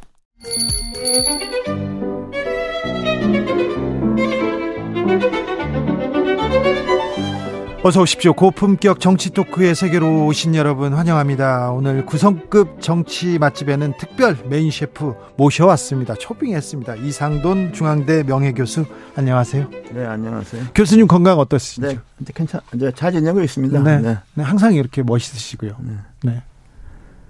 멋있다고요. 아이, 뭐를 말씀. 네. 어, 보수 진영에서는 가장 멋쟁이로 통하시는 또 이상돈 교수님 모셨습니다. 가을 잘 보내고 계십니까? 네, 그렇습니다. 네. 네. 좀 걷고 단풍놀이도 가셔야 될 텐데. 아, 뭐 그저 그러고 지내고 있습니다. 책 보시고요. 네네. 네. 네, 네. 글은 잘 보고 있습니다, 교수님. 네. 교수님, 어제 비상경제 민생회의 대통령이 주, 주재했더라고요. 생방송으로 중계됐는데 어떻게 보셨어요? 아, 글쎄, 뭐, 저는 뭐, 크게 관심이 없어서, 뭐, 보지도 않았는데, 아니, 난, 저, 솔직히, 뭐, 전에도 한두 번 제가 이런 말씀을 드린 적이 있는데, 네. 나는 그 대통령이 지나온 과정을 보면은, 뭐, 경제나 민생에 대해서 이렇게 무슨 지식이나 뭐, 철학이 있는 분이 아니잖아요. 네. 난 그래서, 그래서 이, 이그 경험 많은 훌륭한 그 총리를 이렇게 모셨으면은, 좀 이런 것은 좀 총리한테 좀 책임을 지고 가도록 그렇게 하는 게 좋지 않을까 하고. 예.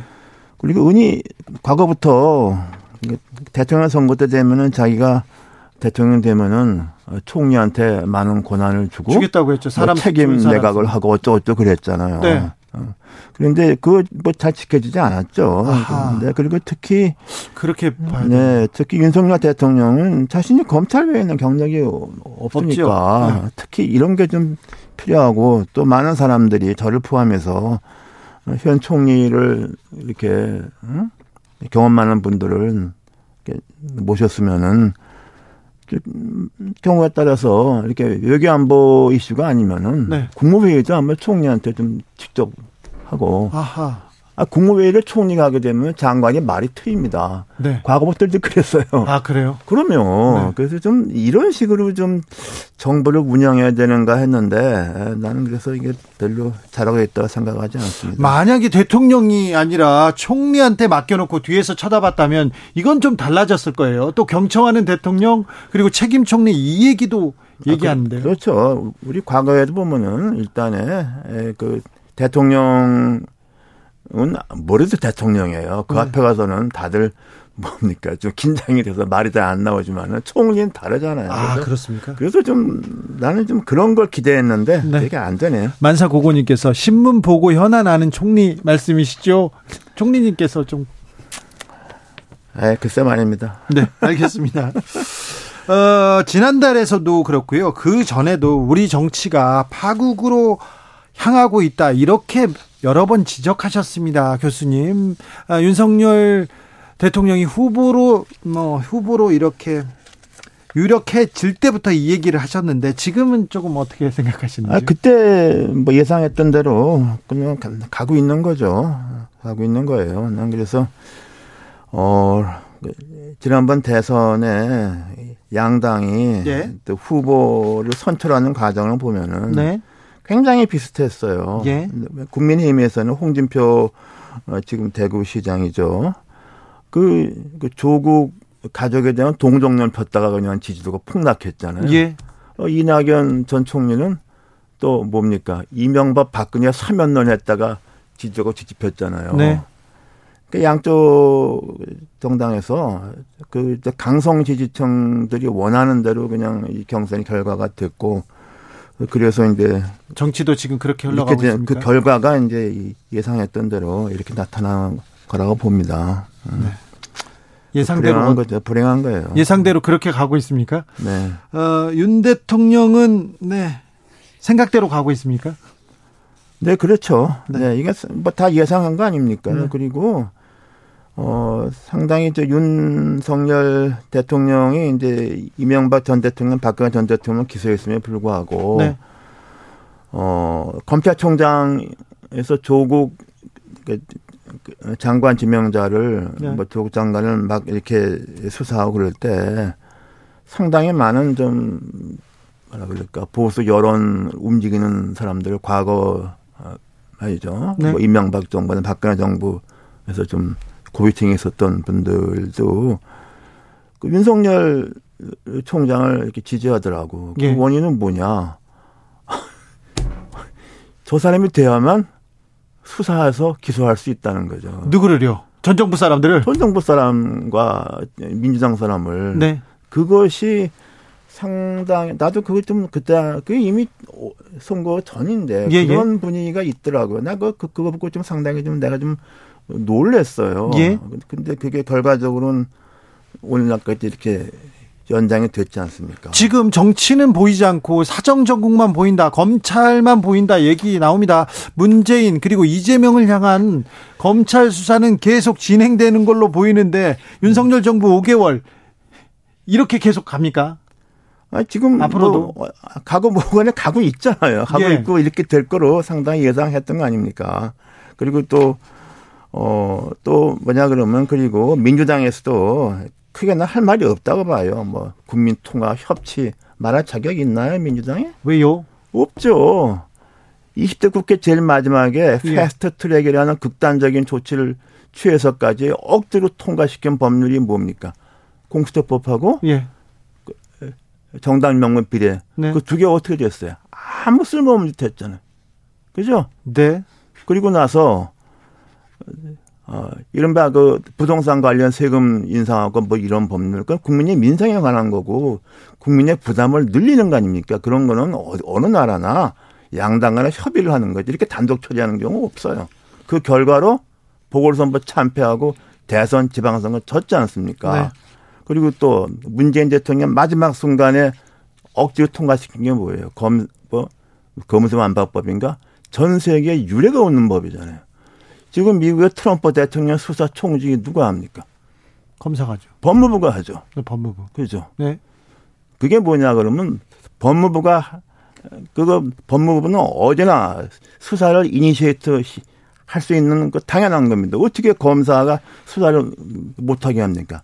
다만 우리나라처럼 검찰이 독자적인 수사 조직을 크게 있는 나라가 없다. 그 그렇죠. 문제죠. 검사들이 너무 힘이 세잖아요. 그거 하고서 구분을 해야 되는데 네. 이, 사람들이 민주당 사람들이 뭐 검수완박이니 뭐니 이거 피켓 들고 다니면서 그냥 그리고 세상에 없는 법이에요. 아무튼 검사들이 너무 힘이 세고 검사들이 경찰도 그리고 다른 권력기관도 너무 이렇게 힘을 발휘하니까 이 힘을 좀 덜어놓겠다고. 근데 방법이 완전히 잘못된 거죠. 네. 그래서 오늘날 난 민주당은 할말 없다고 봐요. 아 그렇습니까? 네. 어, 윤여준 전 장관이 월요일에 주진우 라이브에서 네. 어, 윤석열 대통령 어, 철학이 없고 준비도 좀 덜 돼 있다면서 혹평을 하시더라고요. 근데 이건 누구나 대충 아는 일, 아는 일 아닙니까? 아, 그렇습니까? 지금 새 사람들께 말씀하시는 게좀 네. 좀 그런 것 같네요. 알겠습니다. 네. 속보 말씀드립니다. 정의당에서는 새 대표로 이정미 전 의원 선출됐습니다. 네. 이정미 전 의원이 정의당의 새 대표가 됐습니다. 아, 국정원 2인자가 갑자기 그만뒀어요. 그리고는 검사 출신의 김규현 아, 검사 출신의 아, 김현장 변호사가 이렇게 갑자기 그 기조실장으로 다시 갔습니다. 그리고 어, 한덕수 총리 산하에 있었던 규제개혁위원회에서도 이 음. 민간 부분에서는 또 김앤장 사람들이 가고 검사 출신들이 계속 가고 이 대통령의 인사 점수를 못 따고 있는 부분 중에 가장 또 주요한 부분인데 대통령의 인사는 네. 어떻게 보십니까? 아 글쎄요 뭐 이런 게 왜 그만두는지 이제 속사정은 제가 모르니까 뭐라고 말씀드리는 그런데 네. 제가 보기에는 이렇게 우리나라에서 그 김현장이라는 대형 로펌이 차지하는 위치는 참 전 세계 에 유례가 없는 거죠. 그렇죠. 비슷한 게 뭔지 아세요? 파리 바게트. 아, 네. 그렇죠. 그 쥐가 딱 맞지 않습니까? 네네, 네, 네. 그래서 이게 참, 아, 그, 그런데, 그래서 난 김현장 사람들을 정부 요직에 이렇게 쓰는 거는 나는 그 자체가 네. 잘못됐고, 네. 그리고, 그리고 우리가 좀 이것 생각해봐요. 김현장 출신들이 이렇게 정부 요직에 있으면은 우리가 그 변호사 사무실 자체, 김현장의 로펌 큰 로펌 자체가 이해 충돌이 분이 걸리는 게 많잖아요. 다 걸리죠. 엄격하게 하면은 네, 걸리죠. 그래서 이런 건 굉장히 좀 바람직하지 않고 비정상적이고 난 그렇다고 보는데 할 말이 없습니다. 네. 네. 검사 출신, 김현장 출신 너무 많습니다. 네. 이 부분에 대해서 인사 논란에 대해서는 조금 조금 대통령실에서도 조금 유념해야 되는데 그렇습니다. 음. 아무튼 대통령실 인사 논란은 계속됩니다. 저기 네. 청담동 술자리 논란은 어떻게 보셨습니까? 아니 그것도 뭐 제가 사실을 아, 알 수가 없잖아요. 네, 아직은 사실 관계가 드러나지 않았습니다. 근데 뭐 대충 보더라도 어, 그 현직 대통령이 이렇게 뭐 바깥에서 수십 명이나 술 먹는다는 것은 있을 수가 있는가 싶어요. 근데 내가 사실은 모르니까 알, 알, 수가 없고 요새는 뭐 전혀 일들 많이 생기니까 그알 수가 없어요. 그러나 음.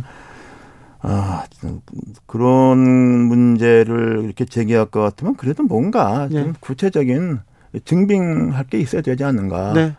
그 전문 가지고서 국회의원이 발언해서 면책 특권이 있다고 해서 막 터트리는 거 이거 아주 대표적으로 나쁜 정치입니다. 이거. 어.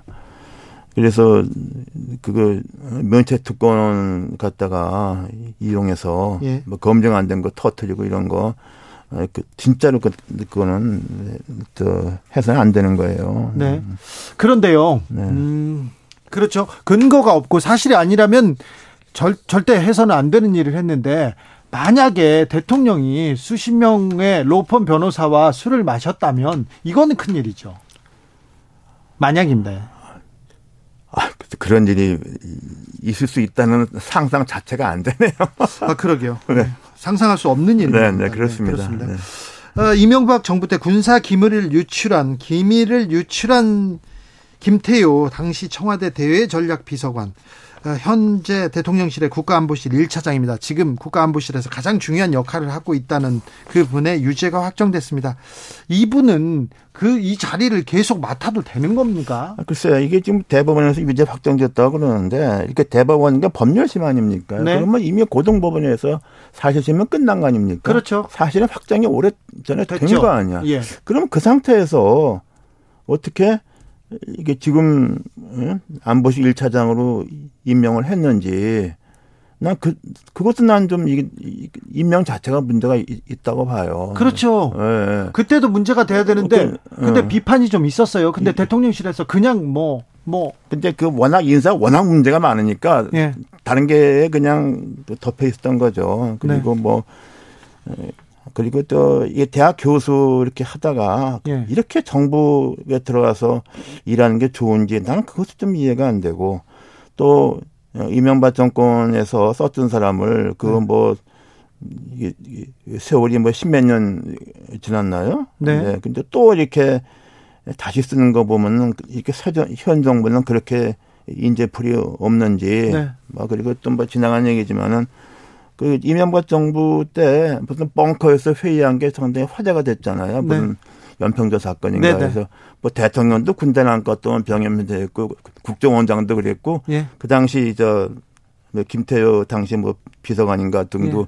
그래서 상당히 그 저 좀 고십에 되고 그랬죠. 예. 그래서 난 그래서 도대체 이저 아, 국가안보실 고위직을 뭐 구태 이런 인사를 했어야만 되는지 좀 네. 이해, 가안 됩니다. 그리고 어뭐 그 어떤 계기에 뭐 저도 그랬지만은 뭐 국회의원을 하든가 뭐 청와대 또는 장관을 할 수는 있어요. 자기가 네. 어, 떤 경력과 능력을 발휘할 기회가 되면은 네. 그러나 특히 과거에 자기가 그 아카데미 말하자면 교수들이 있었다 또는 언론인들 그 중징 언론인을 했었다 하게 되면은 네. 그 사람이 정부에 들어오기 전에 자기가 쌓았던 커리어에 를 갖다가 잘 연장하는 선에서 해야지. 네. 난 요새 그 언론인 했다가 국회의원 되고 뭐 이런 해서 보면은 참 좀 굉장히 아주 만 씁쓸해요. 네. 네. 이게 또 우리나라의 그 저널리즘과 아카데미즘의 어떤 권위가 네. 손상되는 것 같고 아, 난 그래서 이런 인사를 한 사람도 또 이런 걸 하겠다는 사람도 나는 좀 이해가 안 됩니다. 네. 대통령실에서는 김재 김태호 김태호 차장 아, 경질 요구에 대해서 별도 조치 필요 없다 이렇게 선을 그었습니다. 선을 바로 그었습니다. 음, 민주당에서는 사정 정국의 저 파도 계속 되는 것 같습니다. 불법 대선 자금 수수한 혐의로 김용 민주연구원 부원장 구속됐습니다. 아, 이분은 저 이재명 대표의 최측근으로 불리는 분인데 이 이재명 대표 둘러싼 의혹들 어, 검찰의 수사 어떻게 보고 계십니까? 아니 지금 뭐 수사 그냥 급물살 타고 있지 않습니까? 네. 일단 뭐 어 그 공개선거법 그 문제는 이, 이미 기소를 했고 그렇죠. 예. 그다음에 이제 성남 FC 그것도 그 이제 사실관계는 다 화, 확정이 된 거잖아요. 네. 그것도 기소 방침 가는 거 아닙니까? 네네. 근데 이제 판결이 어떻게 나오느냐. 그 두 개 사건도 결코 만만치 않습니다. 네. 거기다가 또 뭐 이게 그 대장동 사건이니 뭐 등등등 또 뭐 다른 네. 뭐 이화영 전 평화부지사 구속된 거 연관성 등 보면 어, 이건 뭐 보통 문제가 아니잖아요. 네. 그래서 과연 나는 민주당이 예. 어, 이런 그야말로 어, 그 법률의 수렁 속에 빠져 있는 대표를 어, 이렇게 안고서 네. 어떻게 할 것인가. 난좀 이것 정말 이해가 안 가요. 어떻게 이걸 헤쳐 나가라고 헤쳐 나가 나갈 것 같습니까? 그러니까 이건 두 가지 갈라서 봐야죠. 이재명 대표하고 민주당하고. 예. 제가 볼땐 민주당하고 이재명 대표가 같이 가면은 이 민주당은 뭐 거기에서 나는 지금 이재명 이게 한번 생각해 보세요. 네. 이재명 대표가 그 공개선거법 도지사 때 네. 그게 1심인 무죄했던 것이 굉장히 이례적으로 이제 2심에서 300만 원 네. 벌금 나와서 대법원까지 가서 오래 갔잖아요. 네. 그 대법원에 변호사도 너무 많이 써가지고서 네. 그 이낙연 전 총리가 경선 과정에서 문제를 제기해서 불거진 게 변호사 비용 문제 아닙니까? 네네. 그게 뭐냐 그러면은 그게 벌금 100만 원, 300만 원 그거지만은 그 소송하는 사람한테는 이게 뭐 1심, 2심, 3심까지 이게 변호사 비용이 이게 이게 보통이 아니에요. 그렇죠. 어, 그러니까 이게 결과가 어떻게 되는 간에 관계없이 이재명 대표가 과연 뭘 하겠냐고 이게. 어? 난 그래서 이제 어, 민주당에서 과연 어, 지금처럼 그렇게 하게 되면 민주당이 좀 무슨 생각을 하는지 어, 그런 거참알 수가 없네요. 그런데 네. 음, 검찰이 검찰이 이렇게 주변을 이렇게 탈탈 털면 털어서 다 기소를 하면 네. 굉장히 힘들죠. 그런데 아, 자기가 죄가 없어 없다면 없다면 엄청 억울한 일 아닙니까 이거는. 네. 그러니까 끝까지 싸우겠죠. 그런데 한번 네. 저걸 생각해 봐야 돼요. 그게 그 리더라는 것은 자기는 아무 잘못이 없더라도 자기가 가까운 사람에 대해서 책임을 짓는 겁니다. 그 예, 독일 통화 양독의 화해를 주도했던 빌리 브란트 전 독일 총리 네. 왜 물러났습니까? 자기 잘못이 아니라 자기가 믿었던 사람이 하나가 동독에 첩자로 드러나서 총리 사직했잖아요. 예? 그런 걸 생각을 해야죠. 그리고 어, 또, 우리 멀리 갈 것도 없어요. 그러니까 박근혜 대통령 때 이완구 총리가 무슨 의혹 때문에 그만뒀잖아요. 네네. 그거, 그, 그냥 뭐, 무죄 판결 그만, 아니죠. 유죄 판결 그만둔 게 아니지 않습니까? 그런 총리라는 엄중한 자리 때문에 그만두지 않았습니까? 그또가 다른 얘기 하나 듣까요? 그 저기 미국 대법관 중에서 1969년에 대법원장으로 뭐 물망에도 올랐던 에이브 포터스라는 대법관이 그 자기가 오랫동안 알았던 사람하고서 사적인 변호사 자문 계약을 맺은 게 언론에 드러났어요. 당시 대법원장이 당신은 대법원을 위해서 그만두라 그래서 그만뒀다고. 근데 그런 그런 것이 공직이고 고위 공직이고 리더예요. 네. 나는 그래서 형사법적으로 무죄 대법원까지 무죄까지 나는 무죄 추정이고 그, 그런 비슷한 말은 누가 했습니까? 조국 전 장관이 그 당시 그런 얘기를 했잖아요. 네. 나는 그거는 본인뿐 아니라 자기가 속해 있는 그 조직 집단에도 굉장히 에, 나는 게 나쁘다고 봐요. 난 그래서 뭐 내가 이런 말을 한다고 해서 얼마만큼 영향이 있을지 모르겠지만은 자. 내가 보기엔 그렇습니다. 네. 고위공직이라는 것은 리더라는 것은 어, 그게 보통 사람이 아니다 말이죠. 자, 이재명 민주당 대표는 이상돈 교수의 제자이기도 합니다. 그래서 애정도 있는데 그런데 대선 경선 과정부터 대선 과정에서 이미 검찰의 고발이 이것도 되고 저것도 되고 그러면서 그 이후 그 그때부터 검찰 수사가 이렇게 계속 돼 있었어요. 네. 그래서 리스크 사법 리스크 리스크 했는데 그래도 대표가 됐다. 네, 대표가 됐고 지금 어, 후보도 됐고 대표도 됐습니다.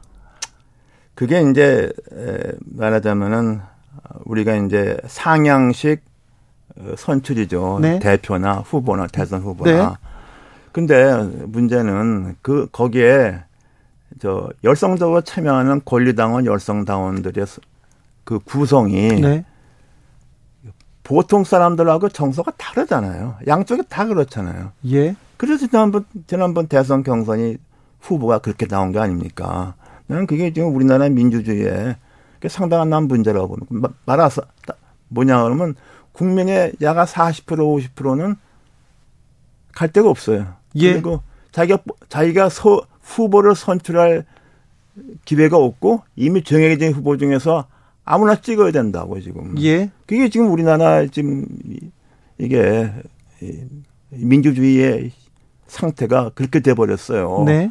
그리고 또 이른바 3당 4당이 있으면은 뭐 그건 다 없어졌잖아요. 네. 없어져서 난 지금 우리나라의 양당 정치의 그 폐해단이 네. 그야말로 이게 예, 극단적인 상황까지 왔다. 난 그래서 우리나라 예, 우리 정치가 파국을 가는 게 아니냐 뭐 네. 뭐 이런 이런 내가 말을 하는 거죠. 조응천 의원이 검찰 검사 출신입니다. 근데 이분이 어, 검찰은 이 대표를 본격적으로 조준한다. 그래서 어, 정기 국회 회기내 이 대표 체포 시도할 수도 있다 이런 얘기했는데 이 부분은 어떻게? 근데 이제 그게 조응천 의원은 그 민주당 의원이니까 이렇게 좀 톤을 낮춰서 얘기한 거죠. 아마 조응천 의원의 생각은 아마 나랑 같거나 비슷할 겁니다. 그럼 어떤 검찰이 어떻게 한다는 거예요? 아니 검찰이 이런 거를 가니까 네. 이렇게 당의 모든 거 위험을 안을 수 있느냐 뭐 그런 또를 말한 거 아닙니까 조봉천 의원은 그렇게 생각하는 의원들도 상당히 있을 거라고 봐요. 검, 검찰은 계속 그래서 체포를 시도하고 소환하고 체포를 시도할까요? 근데 아마 정기국회 중에는 안 할 거요. 나는 안 한다고 봐요.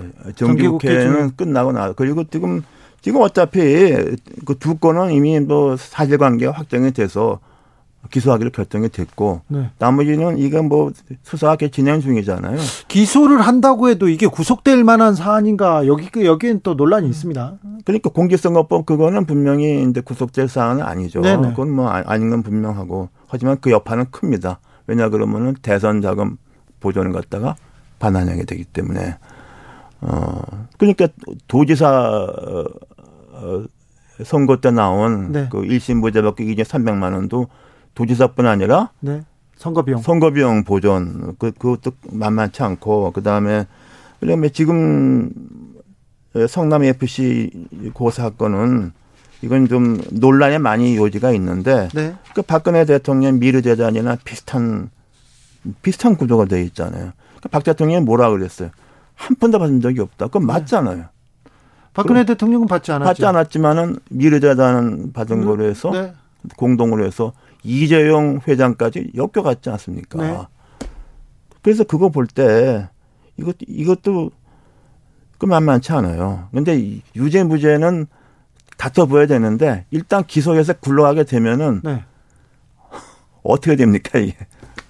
아니 그 재판 받으면서 그냥 생활해야죠. 재판을 받. 본인은 생활하는 건 좋은데 네. 정당은 어떻게 돼요? 어. 내가 내가 얘기하는 게 그거예요. 교수님 저는요 20년 동안 재판을 받고 있습니다. 음. 계속 이렇게. 아 그건 혼자 개인이지만 정당 대표가 아니잖아요. 네, 아니 그런 그 상황에서 선거 치료해? 저저 박근혜 대통령이 되고 이명박 네. 대통령이 됐을 때 정말 수십 건 이렇게 해서 매, 매일 조사 받았거든요. 그래도 네. 생활하고 기자 생활 아 그건 그거는 혼자니까 그런 거 아닙니까? 네. 프리랜서하고 네. 조직에 더구나 공적 조직 아니 모르겠어요. 뭐 제가 이런 말 한다고 해서 뭐뭐 뭐 변화가 있을 것 같지는 않은데 네. 제가 좀 제가 보기는 그렇습니다. 그래서 네. 아, 난 모르겠어요. 네, 알겠습니다. 6169님께서 한동안 검찰 개혁 입에 달고 살던 정치인들 다 어디 갔나요? 검찰이 저렇게 나라를 잡고 지금 뒤흔드는 거 보면 검찰 개혁 하나도 안 된 것 같습니다. 하는데 또 이 얘기도 조금 근데 그 검찰 개혁은 민주당이 잘못한 겁니다. 공수처 쓸데없는 거 만들었고 어, 그리고 검수 완박 그 세계에 유례가 없는 거예요. 자승자박으로 자기가 패배하는 길을 간 거예요, 그걸로. 검찰 개혁은 필요했는데 방법이 어, 전혀 엉뚱한 짓 한 거예요. 어. 자살골 넣은 겁니다, 내가 볼 때. 검사들이 더 힘이 세진 것 같아가지고. 근데 결과적으로 그렇게 이렇게 돼버렸잖아요. 네. 왜냐하면 네. 경찰에 맡기니까 아무것도 안, 안 되는 것 같다. 이런 게 그냥 그러니까 이게 완전히 그 민주당이 그냥 그 그러니까 그게 어떤 법이고 제도고 간에 하면은 네. 좀 두루두루 알고 넓게 보고 어? 그래야지 그 식견도 없고 그래 내가 볼 땐 그래. 자 윤석열 대통령이 후보가 됐을 때 우리 한국 정치가 파국으로 가게 가고 있다. 뭐 민주당도 마찬가지다 이렇게 얘기했는데 협치로 정치를 좀 복원해서 협치로 가야 될 거 아닙니까? 통합으로 가야 될 거 아닙니까? 마지막으로 좀 희망적인 재원. 아니 근데 그럴 가능성은 없어요. 일단 내가 볼 때는 그러니까. 그리고 내가 전부터 그러잖아요. 민주당이 협치를 요구할 자격이 있느냐? 나는 없다고 보는 거죠. 와, 협치 요구해야죠. 야당인데. 통합으로 가자. 그러니까 이렇게. 자기들이 반성을 해야 되겠냐, 그러면.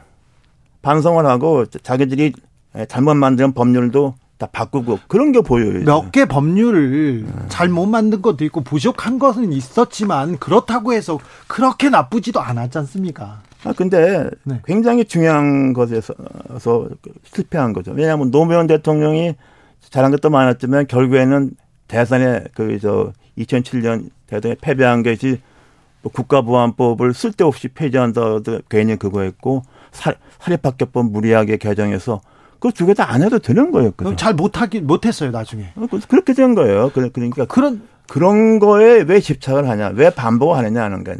민주당이 집권했을 때, 문재인 정부 집권했을 때 경제도 괜찮았고, 그 다음에 음. 코로나 대응도 잘했고요. 음. 다른 내용들은 괜찮았습니다. 부동산이 좀 문제가 있었고, 음. 나중에 어, 조국 장관 사태가 큰 분란이 일어나기는 음. 했지만, 음. 그렇지만 뭘 잘못했다고 사과해야 됩니다. 아, 그리고 일방적으로 법률 통과시킨 거 있잖아요. 네. 공수처, 공수처법이니 뭐 그런 거. 네. 난 그, 아, 그게 뭐 쓸데없는데 나는 민주당이 힘을 썼다. 올인했다고 봅니다. 쓸데없는 게. 네. 네. 여기까지 듣겠습니다. 정치 맛집 이상돈 중앙대 명예교수였습니다. 감사합니다. 네. 정치 피로, 사건 사고로 인한 피로, 고달픈 일상에서 오는 피로. 오늘 시사하셨습니까? 경험해 보세요. 들은 날과 안 들은 날의 차이. 여러분의 피로를 날려줄 저녁 한 끼 시사. 추진우 라이브.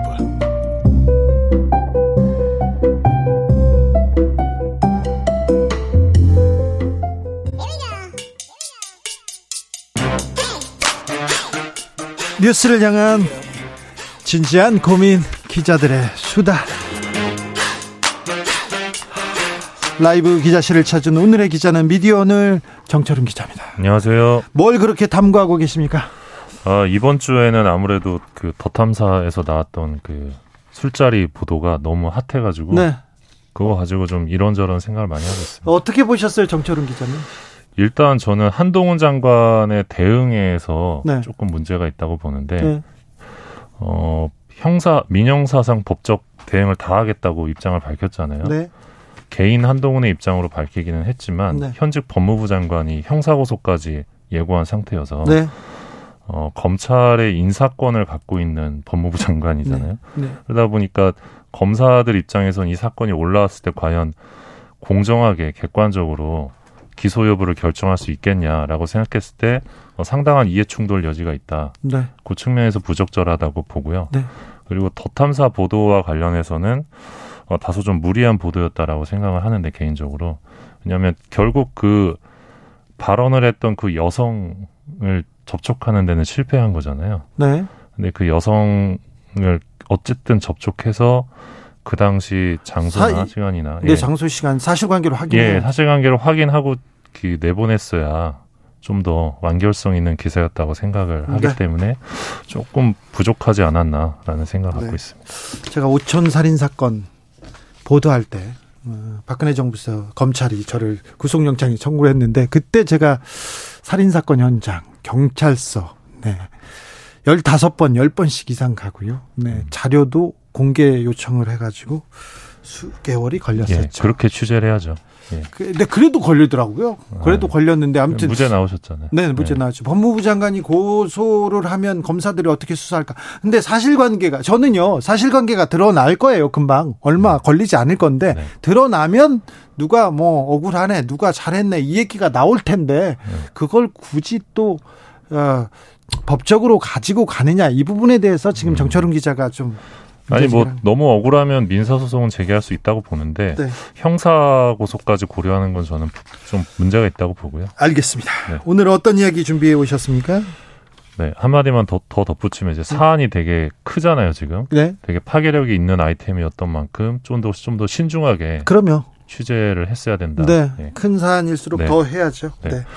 어 오늘 가져온 소식은 이제 이재용 삼성전자 회장과 관련된 소식인데. 자, 이번 주에 가장 큰 뉴스 중에 하나가 네. 이재용 부회장 드디어 회장이 되다였습니다. 네, 네. 굉장히 어.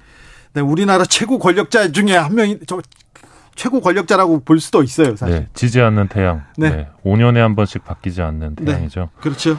어, 어제 삼성전자 이사회가 이제 회장 승진 의결을 했는데 그 네. 사유를 보면 책임 경영 강화, 책임 경영 강화, 경영 안정성 제고, 신속하고 과감한 의사 결정, 뭐 요게 절실해서 어, 회장으로 승진하게 됐다고 밝혔습니다. 책임 경영, 경영 안정성 무슨 말인지는 저는 모르겠습니다.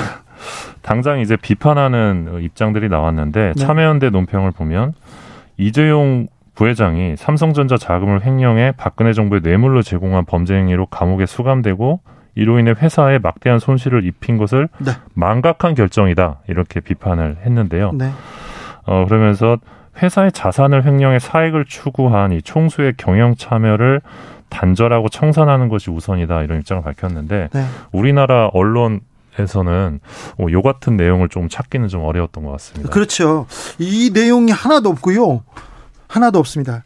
아, 참고로 제가 삼성은 네. 또 전문이시죠. 네, 전문 기자죠. 네. 이재용 부회장이 구속되기 전에 검사들한테 수, 검사들 수사를 받기 전에 뭐라고 얘기했냐면 제가 구속되면요 제가 회장 못 됩니다.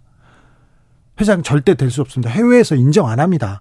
범법자를 어떻게 회장으로 인정하고 이 간판이 됩니까? 그래서 구속하면 안 됩니다. 이렇게 얘기를 했는데 구속됐거든요. 구속됐는데 바로 회장되네요. 이런 얘기가 지금 어찌 봐야 될지. 아, 참고로 이명박 전 대통령이 구속된 이유는 삼성으로부터 뇌물을 받아서입니다. 참고로 박근혜 전 대통령이 구속된 사유도 삼성으로부터 이재용 삼성으로부터 뇌물을 받아서 그렇습니다. 어떤 이유냐면요. 경영권 승계 때문에 그렇습니다. 회장이 되려는 이재명 이재용 회장 때문에 그랬습니다. 아무튼 이런 지적은 없었어요. 그리고 다른 얘기는 많더라고요. 예, 언론 보도 몇 개 가져와 봤는데요. 제목만 좀 읽어드리면 네. 뭐 더 과감하고 도전적으로 나설 때 이재용의 뉴 삼성이 온다. 세계일보 제목이었고요. 네. 듣는 남자 이재용 그의 사무실에 걸린 액자의 사연. 이건 파이낸셜 뉴스 기사 제목인데 이재용 회장이 듣는 남자라고요. 네. 여기 이제 액자가 네. 경청이라는 글귀가 적혀 있는 액자라고 합니다. 네. 그래서 뭐 이게 대물림 경영 철학이다 뭐 이런 기사였고요. 아, 네. 중앙일보 기사 제목 보면 군의 식당 식사 홀로 출장길 이재용식 실용주의 온다 뭐 이런 제목이 또 있었고요. 또 매일경제 기사를 보면 제목이 이렇습니다. 학교 멀리서 내려 등교 소탈했던 소년. 그러니까 요건 이제 이제 고급 승용차를 타고 네. 학교에 가더라도 정문에서 멀리 떨어진 곳에 내려 걸어서 등교했다. 소탈했다. 예, 요거를 이제 소탈하다 어, 표현을 네. 했고요. 볼 수가 없어요. 머니투데이 기사 제목을 보면 91년 공채 32기 이재용 회장 쾌속 승진 노 31년 걸렸다. 요런 제목이 있었습니다. 아, 아 네. 네, 그러니까 요거는 어 쾌속 승진의 어떤 재계 관행이 어, 이재용 회장에게는 남의 얘기였다. 산전수전 다 겪으면서 올라왔다. 뭐 이런 대목을 강조한 기사였습니다. 이재용 회장이 아버지가 이건희 회장이 아니었으면 이게 가능할까요? 무슨 계속 승진을 안 했다고. 아유 참 네. 네, 그래서 뭐 요런 기사들이 좀 눈에 띄었는데 그, 그 제일 재밌던 기사도 있었어요. 이재용 회장 되, 다 로또 되, 맞았다 하면서 주가 급등 얘기했는데 어. 오늘 삼성전자 주식이 3.7% 급락했습니다. 음. 이거는 그러면 기자님 어떻게 설명하실 건지 참. 음. 네. 물론 이제 그 이재용 회장이 취임 첫날에도 재판에 출석을 했거든요. 네. 이 삼성물산 불법 합병 분식회계 관련해 가지고 네. 그러니까 회장이란 이름으로 전면에 나섰지만 여전히 사법 리스크가 있다. 네. 뭐 이런 지적을 하는 뭐 KBS를 비롯한 언론 보도도 있었는데 네. 아무래 아무래도 이, 이 뭐랄까요 광고업계의 가장 큰 손이지 않습니까? 네. 예, 최대 광고주다 보니까 그런 점들을 의식한 기사가 또 나오지 않았나. 네. 삼성공화국이라는 말이 있습니다. 요새는 좀 쓰지는 않습니다만 언론에서 하지만 삼성공화국은 이어지고 있다. 계속된다. 그리고 뭐 기사 내용 중에 뭐 이재용 회장이 본인을 위해 준비된 다과까지 취재, 취재진에게 양보하는 배려까지 보여줬다. 뭐 이런 대목도 기사에서 볼 수 있었는데. 네. 네. 정말 인간적인 분이신 것 같습니다. 이재용 회장님. 그래요? 네. 다과까지. 네. 네. 아우 제, 제 인간적인 이재용 부회 회장에 대한 네. 얘기를 좀 많이 아는데 다음에 만나보겠습니다. 자, 네. 다음 만나볼 이야기는요. 네, 지난주에 주진우 라이브에 출연을 해서 이 정부 광고가 유, 유령처럼 사라지고 있다. 그러니까요. 그래서 우리 세금이 유령처럼 네. 사라지는 거 아닙니까? 그런 언론사의 어떻게 보면 사기 행각 네. 말씀드려 드리면서 다른 데도 또 있을 거다. 예. 네, 또 있었습니다. 있어요? 한, 예, 한국토지주택공사 LH인데요. 네. 정부 광고 상당수가 바꿔치기 된 거 확인했습니다. 그래요? LH 광고비 총액을 저희가 집계를 해봤는데 2년 3개월 동안 확인된 것만 바꿔치기 된 광고비만 50억이 넘는 걸로 저희가 확인을 했고요. 여기, 여기도 공기업인데 국민 세금이 그냥 신문사로 흘러 들어간 겁니다. 그냥 네. 아무 이유 없이. 우리 돈이에요, 우리 돈이. 예. 그러니까 신문사가 광고를 의뢰받은 후에 실제로는 지면에 다른 광고를 올리는 겁니다. 그러니까 신문사는 지면이 하나가 있는데 두 곳에서 광고비를 챙기는 겁니다. 이거 사, 사기 아니에요. 사기죠. 그리고 정부나 공공기관은 홍보는 못하고 그냥 돈만 주는 겁니다. 이 근데 왜 왜 돈만 주고 광고도 못 한 거예요? 그러니까 이 부분을 저희가 좀 취재를 했는데 한 신문사 광고 담당자의 말로는 예. 광고주가 이걸 원한다는 주장을 또 합니다. 왜요? 그러니까 광고가 실리면 다른 신문사에서 또 연락이 와서 왜 우린 안 주냐라고 그러니까 요구를 한다는 겁니다. 차라리 돈 주고 만든 거예요? 예, 돈만 주고 끝내는 겁니다.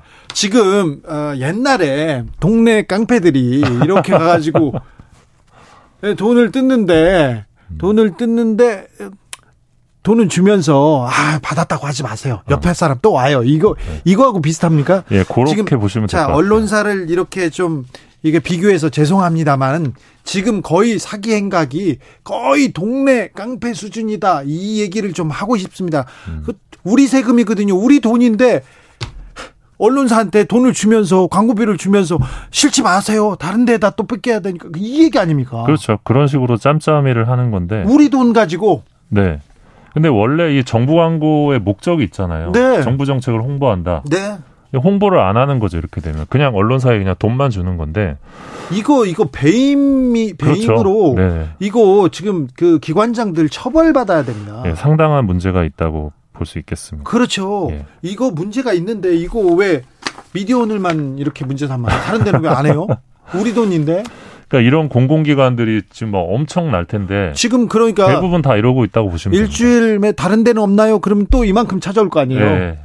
계속 나올 겁니다. 그러니까요. 지금 뭐 하고 있습니까? 이런 부분만 조금 줄여도 이런 부분에서 개혁을 해도 아, 우리가 좀 노약자들 그리고 약자들의 복지 더할수 있겠네요.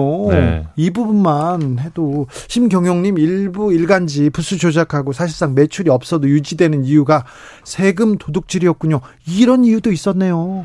네, 그렇게 볼 수 있을 것 같습니다. 야. 저희가 확인한 게 이제 2년 3개월 동안만 확인한 거고 그 8곳의 종합 일간지만 저희가 확인한 건데 그 기간 동안 집행된 정부 광고 총액은 73억 정도였는데 바꿔치기 된 정부 광고가 50억이 넘는 겁니다. 50억이 넘는다고요? 예. 한 정부 기간에 2년에 2년에? 예, 예.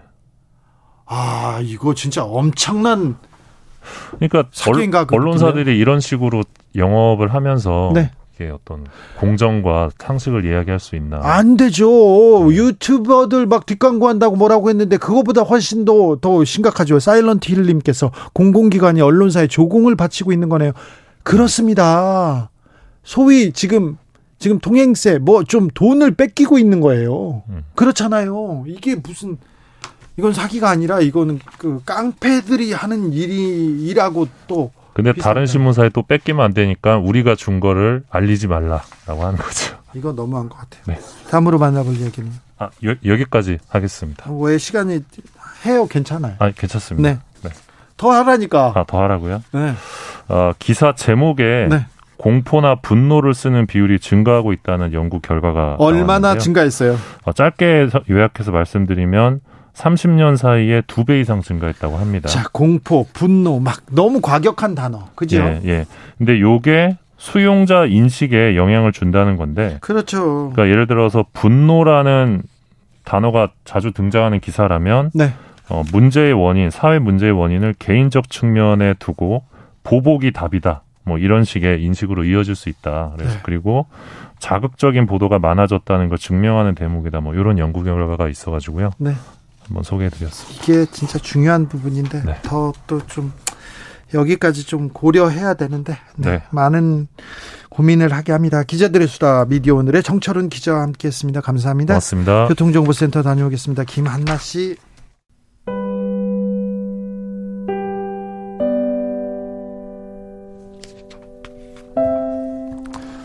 현실의 불이 꺼지고 영화의 막이 오릅니다.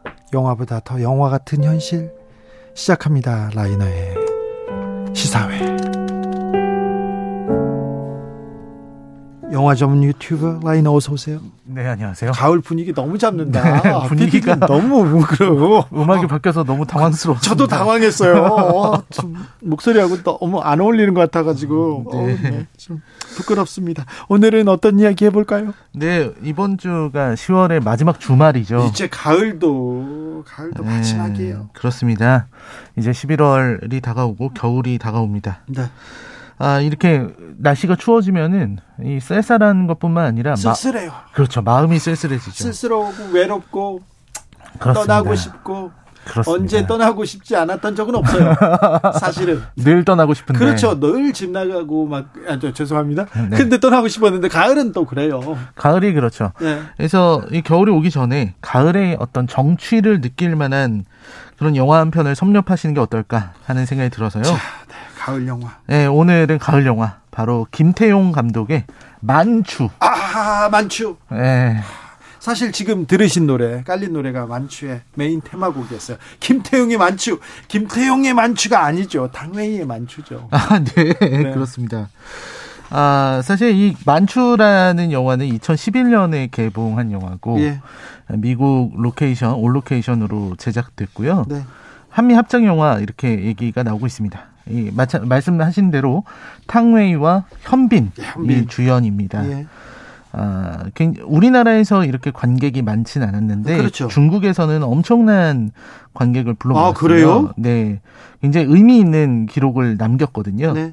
네. 중국도 사실 이런 뭐 멜로 영화는 잘 안 보고 어, 중국은 멜로 안 보는데요? 네, 액션, 코미디 이런 거 많이 보는데요. 네. 그래서 좀 의미가 깊고요. 아무래도 그때 당시에 이제 현빈 씨가 시크릿 가든으로 워낙 또 유행, 예, 유명했으니까 한류를. 타고 있었고 예. 그리고 또 탕웨이의 어떤 유명세 예. 예, 그런 게 있어서 어, 잘된 것 같습니다. 예. 이 작품은 1966년 영화 이 이만희 감독의 만추를 리메이크한 겁니다. 예.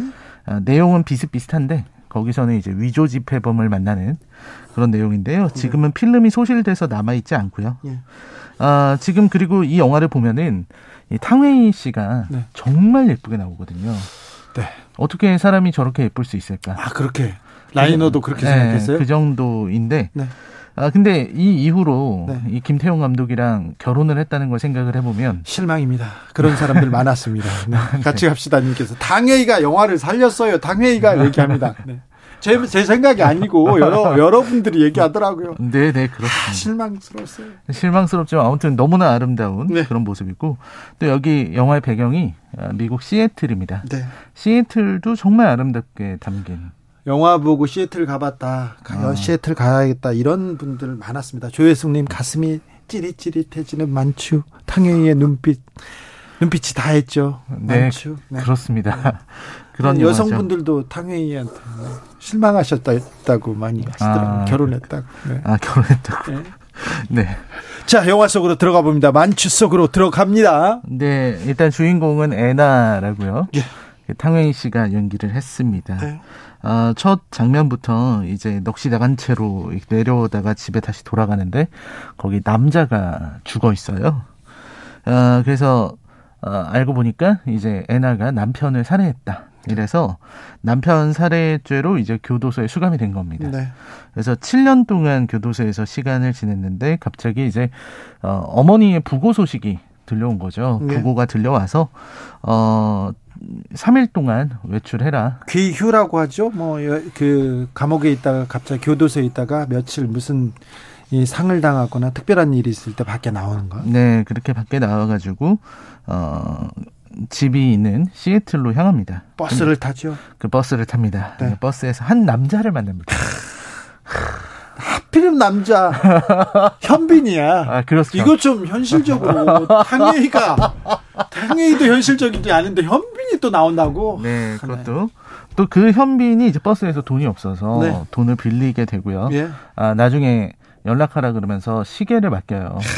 근데 애나는 사실 뭐 저 연락할 마음은 없었어요. 아, 그리고 이제 집으로 돌아갔는데 어, 집에 갔는데 이제 아무래도 살인죄를 저지른 자신을 바라보는 가족들의 태도가 그렇게 좋지 않았고 그렇겠죠. 또 이제 남은 재산 분할 뭐 네. 이런 문제 뭐 묘지는 어떻게 할 건지 이런 문제들 때문에 별로 좋지가 못했습니다. 네. 그런 상황에서 이제 어, 그리고 그 안에서 왕징이라고요. 네. 네 자기의 옛사랑, 예. 자기 오빠의 친구 를 네. 만나게 됩니다. 그리고 나서 어, 뭔가 뭔가 부질없다고 느끼고 나가서 뭐 예쁜 옷도 사보고 이래 보지만 뭔가 쓸쓸한 마음이 드는 거죠. 쓸쓸하죠. 다시 이제 또 들어가야 되는데 교도소로 감으로. 들어가야 되니까 그래서 이제 훈을 다시 만납니다. 훈은 이제 현빈이죠. 네.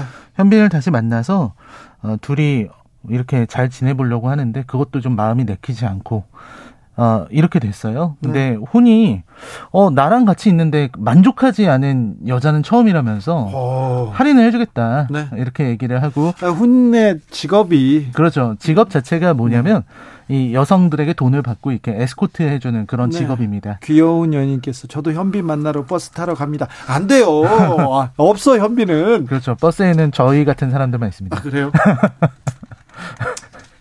현 현실이 네, 네 그것이 현실입니다. 예.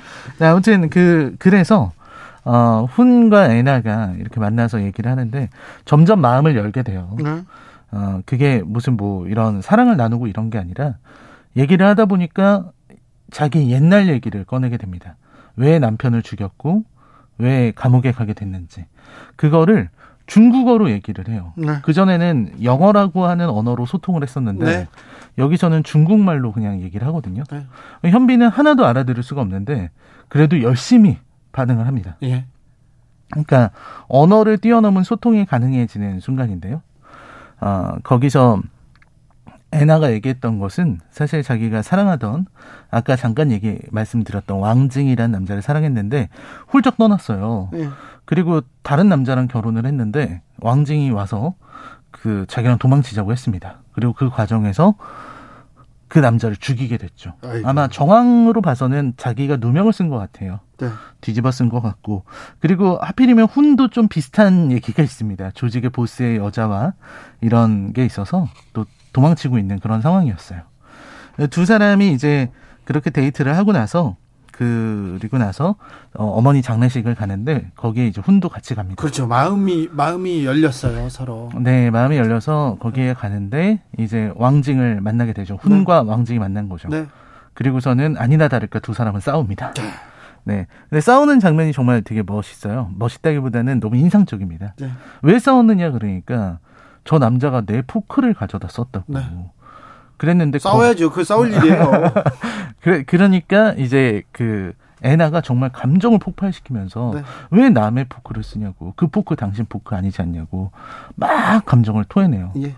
근데 그 장면이 단순히 포크 때문에 화를 냈다기보다는 그럼요. 자기를 이렇게 자기가 감옥까지 갔는데 자기를 그냥 말없이 떠나버리고 그랬던 남자에 대한 어떤 폭발하는 감정처럼 느껴졌습니다. 그렇죠. 현빈도 그래서 대신 싸워준 거 아니에요? 그렇죠. 네. 그리고 사람이 그런 어떤 포크 하나 가지고도 굉장히 서러울 수 있다는 게 사람의 감정이나 생각이 들어요. 그럼요.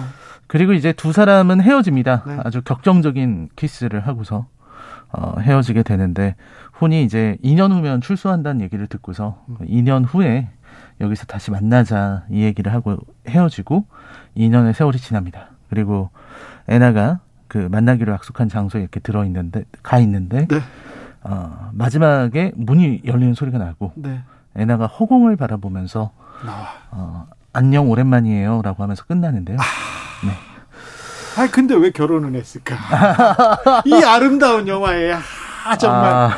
대산 준영님께서 영화 제목이 만추인가요? 아니요, 만추, 만추, 늦가을. 아 참. 네. 자 라이너가 이 영화를 추천하는 이유는 네. 아름다워요. 네, 아름답죠. 가을의 끝자락이기 때문입니다. 네. 네 아름답다는 말이 예, 탕웨이 씨가 일단 물, 물론 아름답고요. 네. 아, 그리고 아까 말씀하신 것처럼 떠나고 싶다. 네. 또 떠나서 어떤 또 이런 낭만에 사랑에 빠져보고 싶다라는 생각을 모두가 하시는 것 같습니다. 그게 어떤 가을 타는 게 아닐까 네. 하는 생각이 들고요. 그래서 어, 이 어떤 가을의 낭만, 이 정취에 푹 빠져서 잠시 이제 이 사회에 복잡하고 머리 아픈 일들은 잠깐 잊고 어, 여기에 빠져보는 것이 어떤 우리의 정신과 마음에 좀 도움이 된다. 라는 생각이 들었습니다. 아, 지금, 네. 그렇죠. 좀 그렇죠. 빠져보고 또 잊어보고, 네, 좋죠. 음, 그러면서, 어, 최근에 또 헤어질 결심을 보고서 네. 탕웨이의 매력에 빠진 분들이라면 만추를 통해서 보시면, 어, 또 다른 탕웨이에 대한 사랑을 네. 느낄 수 있지 않을까 하는 생각이 듭니다. 너무 많은 사람들이 탕웨이 사랑하고 그러면 안 되는데. 아, 그렇습니다. 안 돼요, 그러면. 또, 또 현빈 씨도 너무나도 멋지기 때문에. 네. 네. 어, 탕웨이 씨는 한국 어, 감독하고 결혼해서 특별히 우리나라 어, 사람들한테 사랑을 받고 있죠, 더. 아, 그렇습니다. 그 좀 더 특별해진 것 같잖아요. 어, 특별한 느낌이 네. 들죠. 김태형 감독하고는 잘 모릅니다만. 잘 모릅니다만. 아, 그래도, 네. 네. 멋있을 것 같아요. 새끼도 너무, 너무. 아, 네네. 네. 멋있었죠. 너무 멋있었죠. 네. 양조위와 함께. 네. 네. 양조위, 아, 양조위의 눈빛. 그리고 탕웨이의 눈빛. 눈빛이 또 말을 하는데, 어, 좋은 배우예요. 탕웨이. 아, 좋은 배우죠. 그죠. 네. 대단한 배우입니다. 네. 네. 탕웨이하고 작업 안 하십니까? 아, 저, 는 어, 한번 한번 그 먼발치에서 네. 뵌 적이 있는데 네. 어, 정말 아름다운 분이다라는 생각만 했습니다. 네, 좋은 글을 써가지고 저는 탕웨이하고 작업하려고. 왜 웃어요? 네. 알겠습니다. 시사의 오늘의 작품은 아, 탕웨이 그리고 현빈이 주연했던 만추였습니다. 만취 아닙니다. 자, 라이너 감사합니다. 네, 감사합니다. 네. 영화 만추에서 들렸던 곡입니다. 알렉스 제인이 부른 되돌릴, 되돌릴 수 있다면 들으면서 오늘 주진우 라이브 여기서 인사드리겠습니다. 가을의 끝자락입니다. 네. 여러분의 가을은 행복하기만 하셨으면 하겠, 좋겠어요. 네. 다른 생각하지 말고 가을에 흠뻑 빠지셨으면 좋겠습니다. 저는 내일 오후 5시 5분에 주진우 라이브 스페셜로 들어옵니다. 지금까지 주진우였습니다.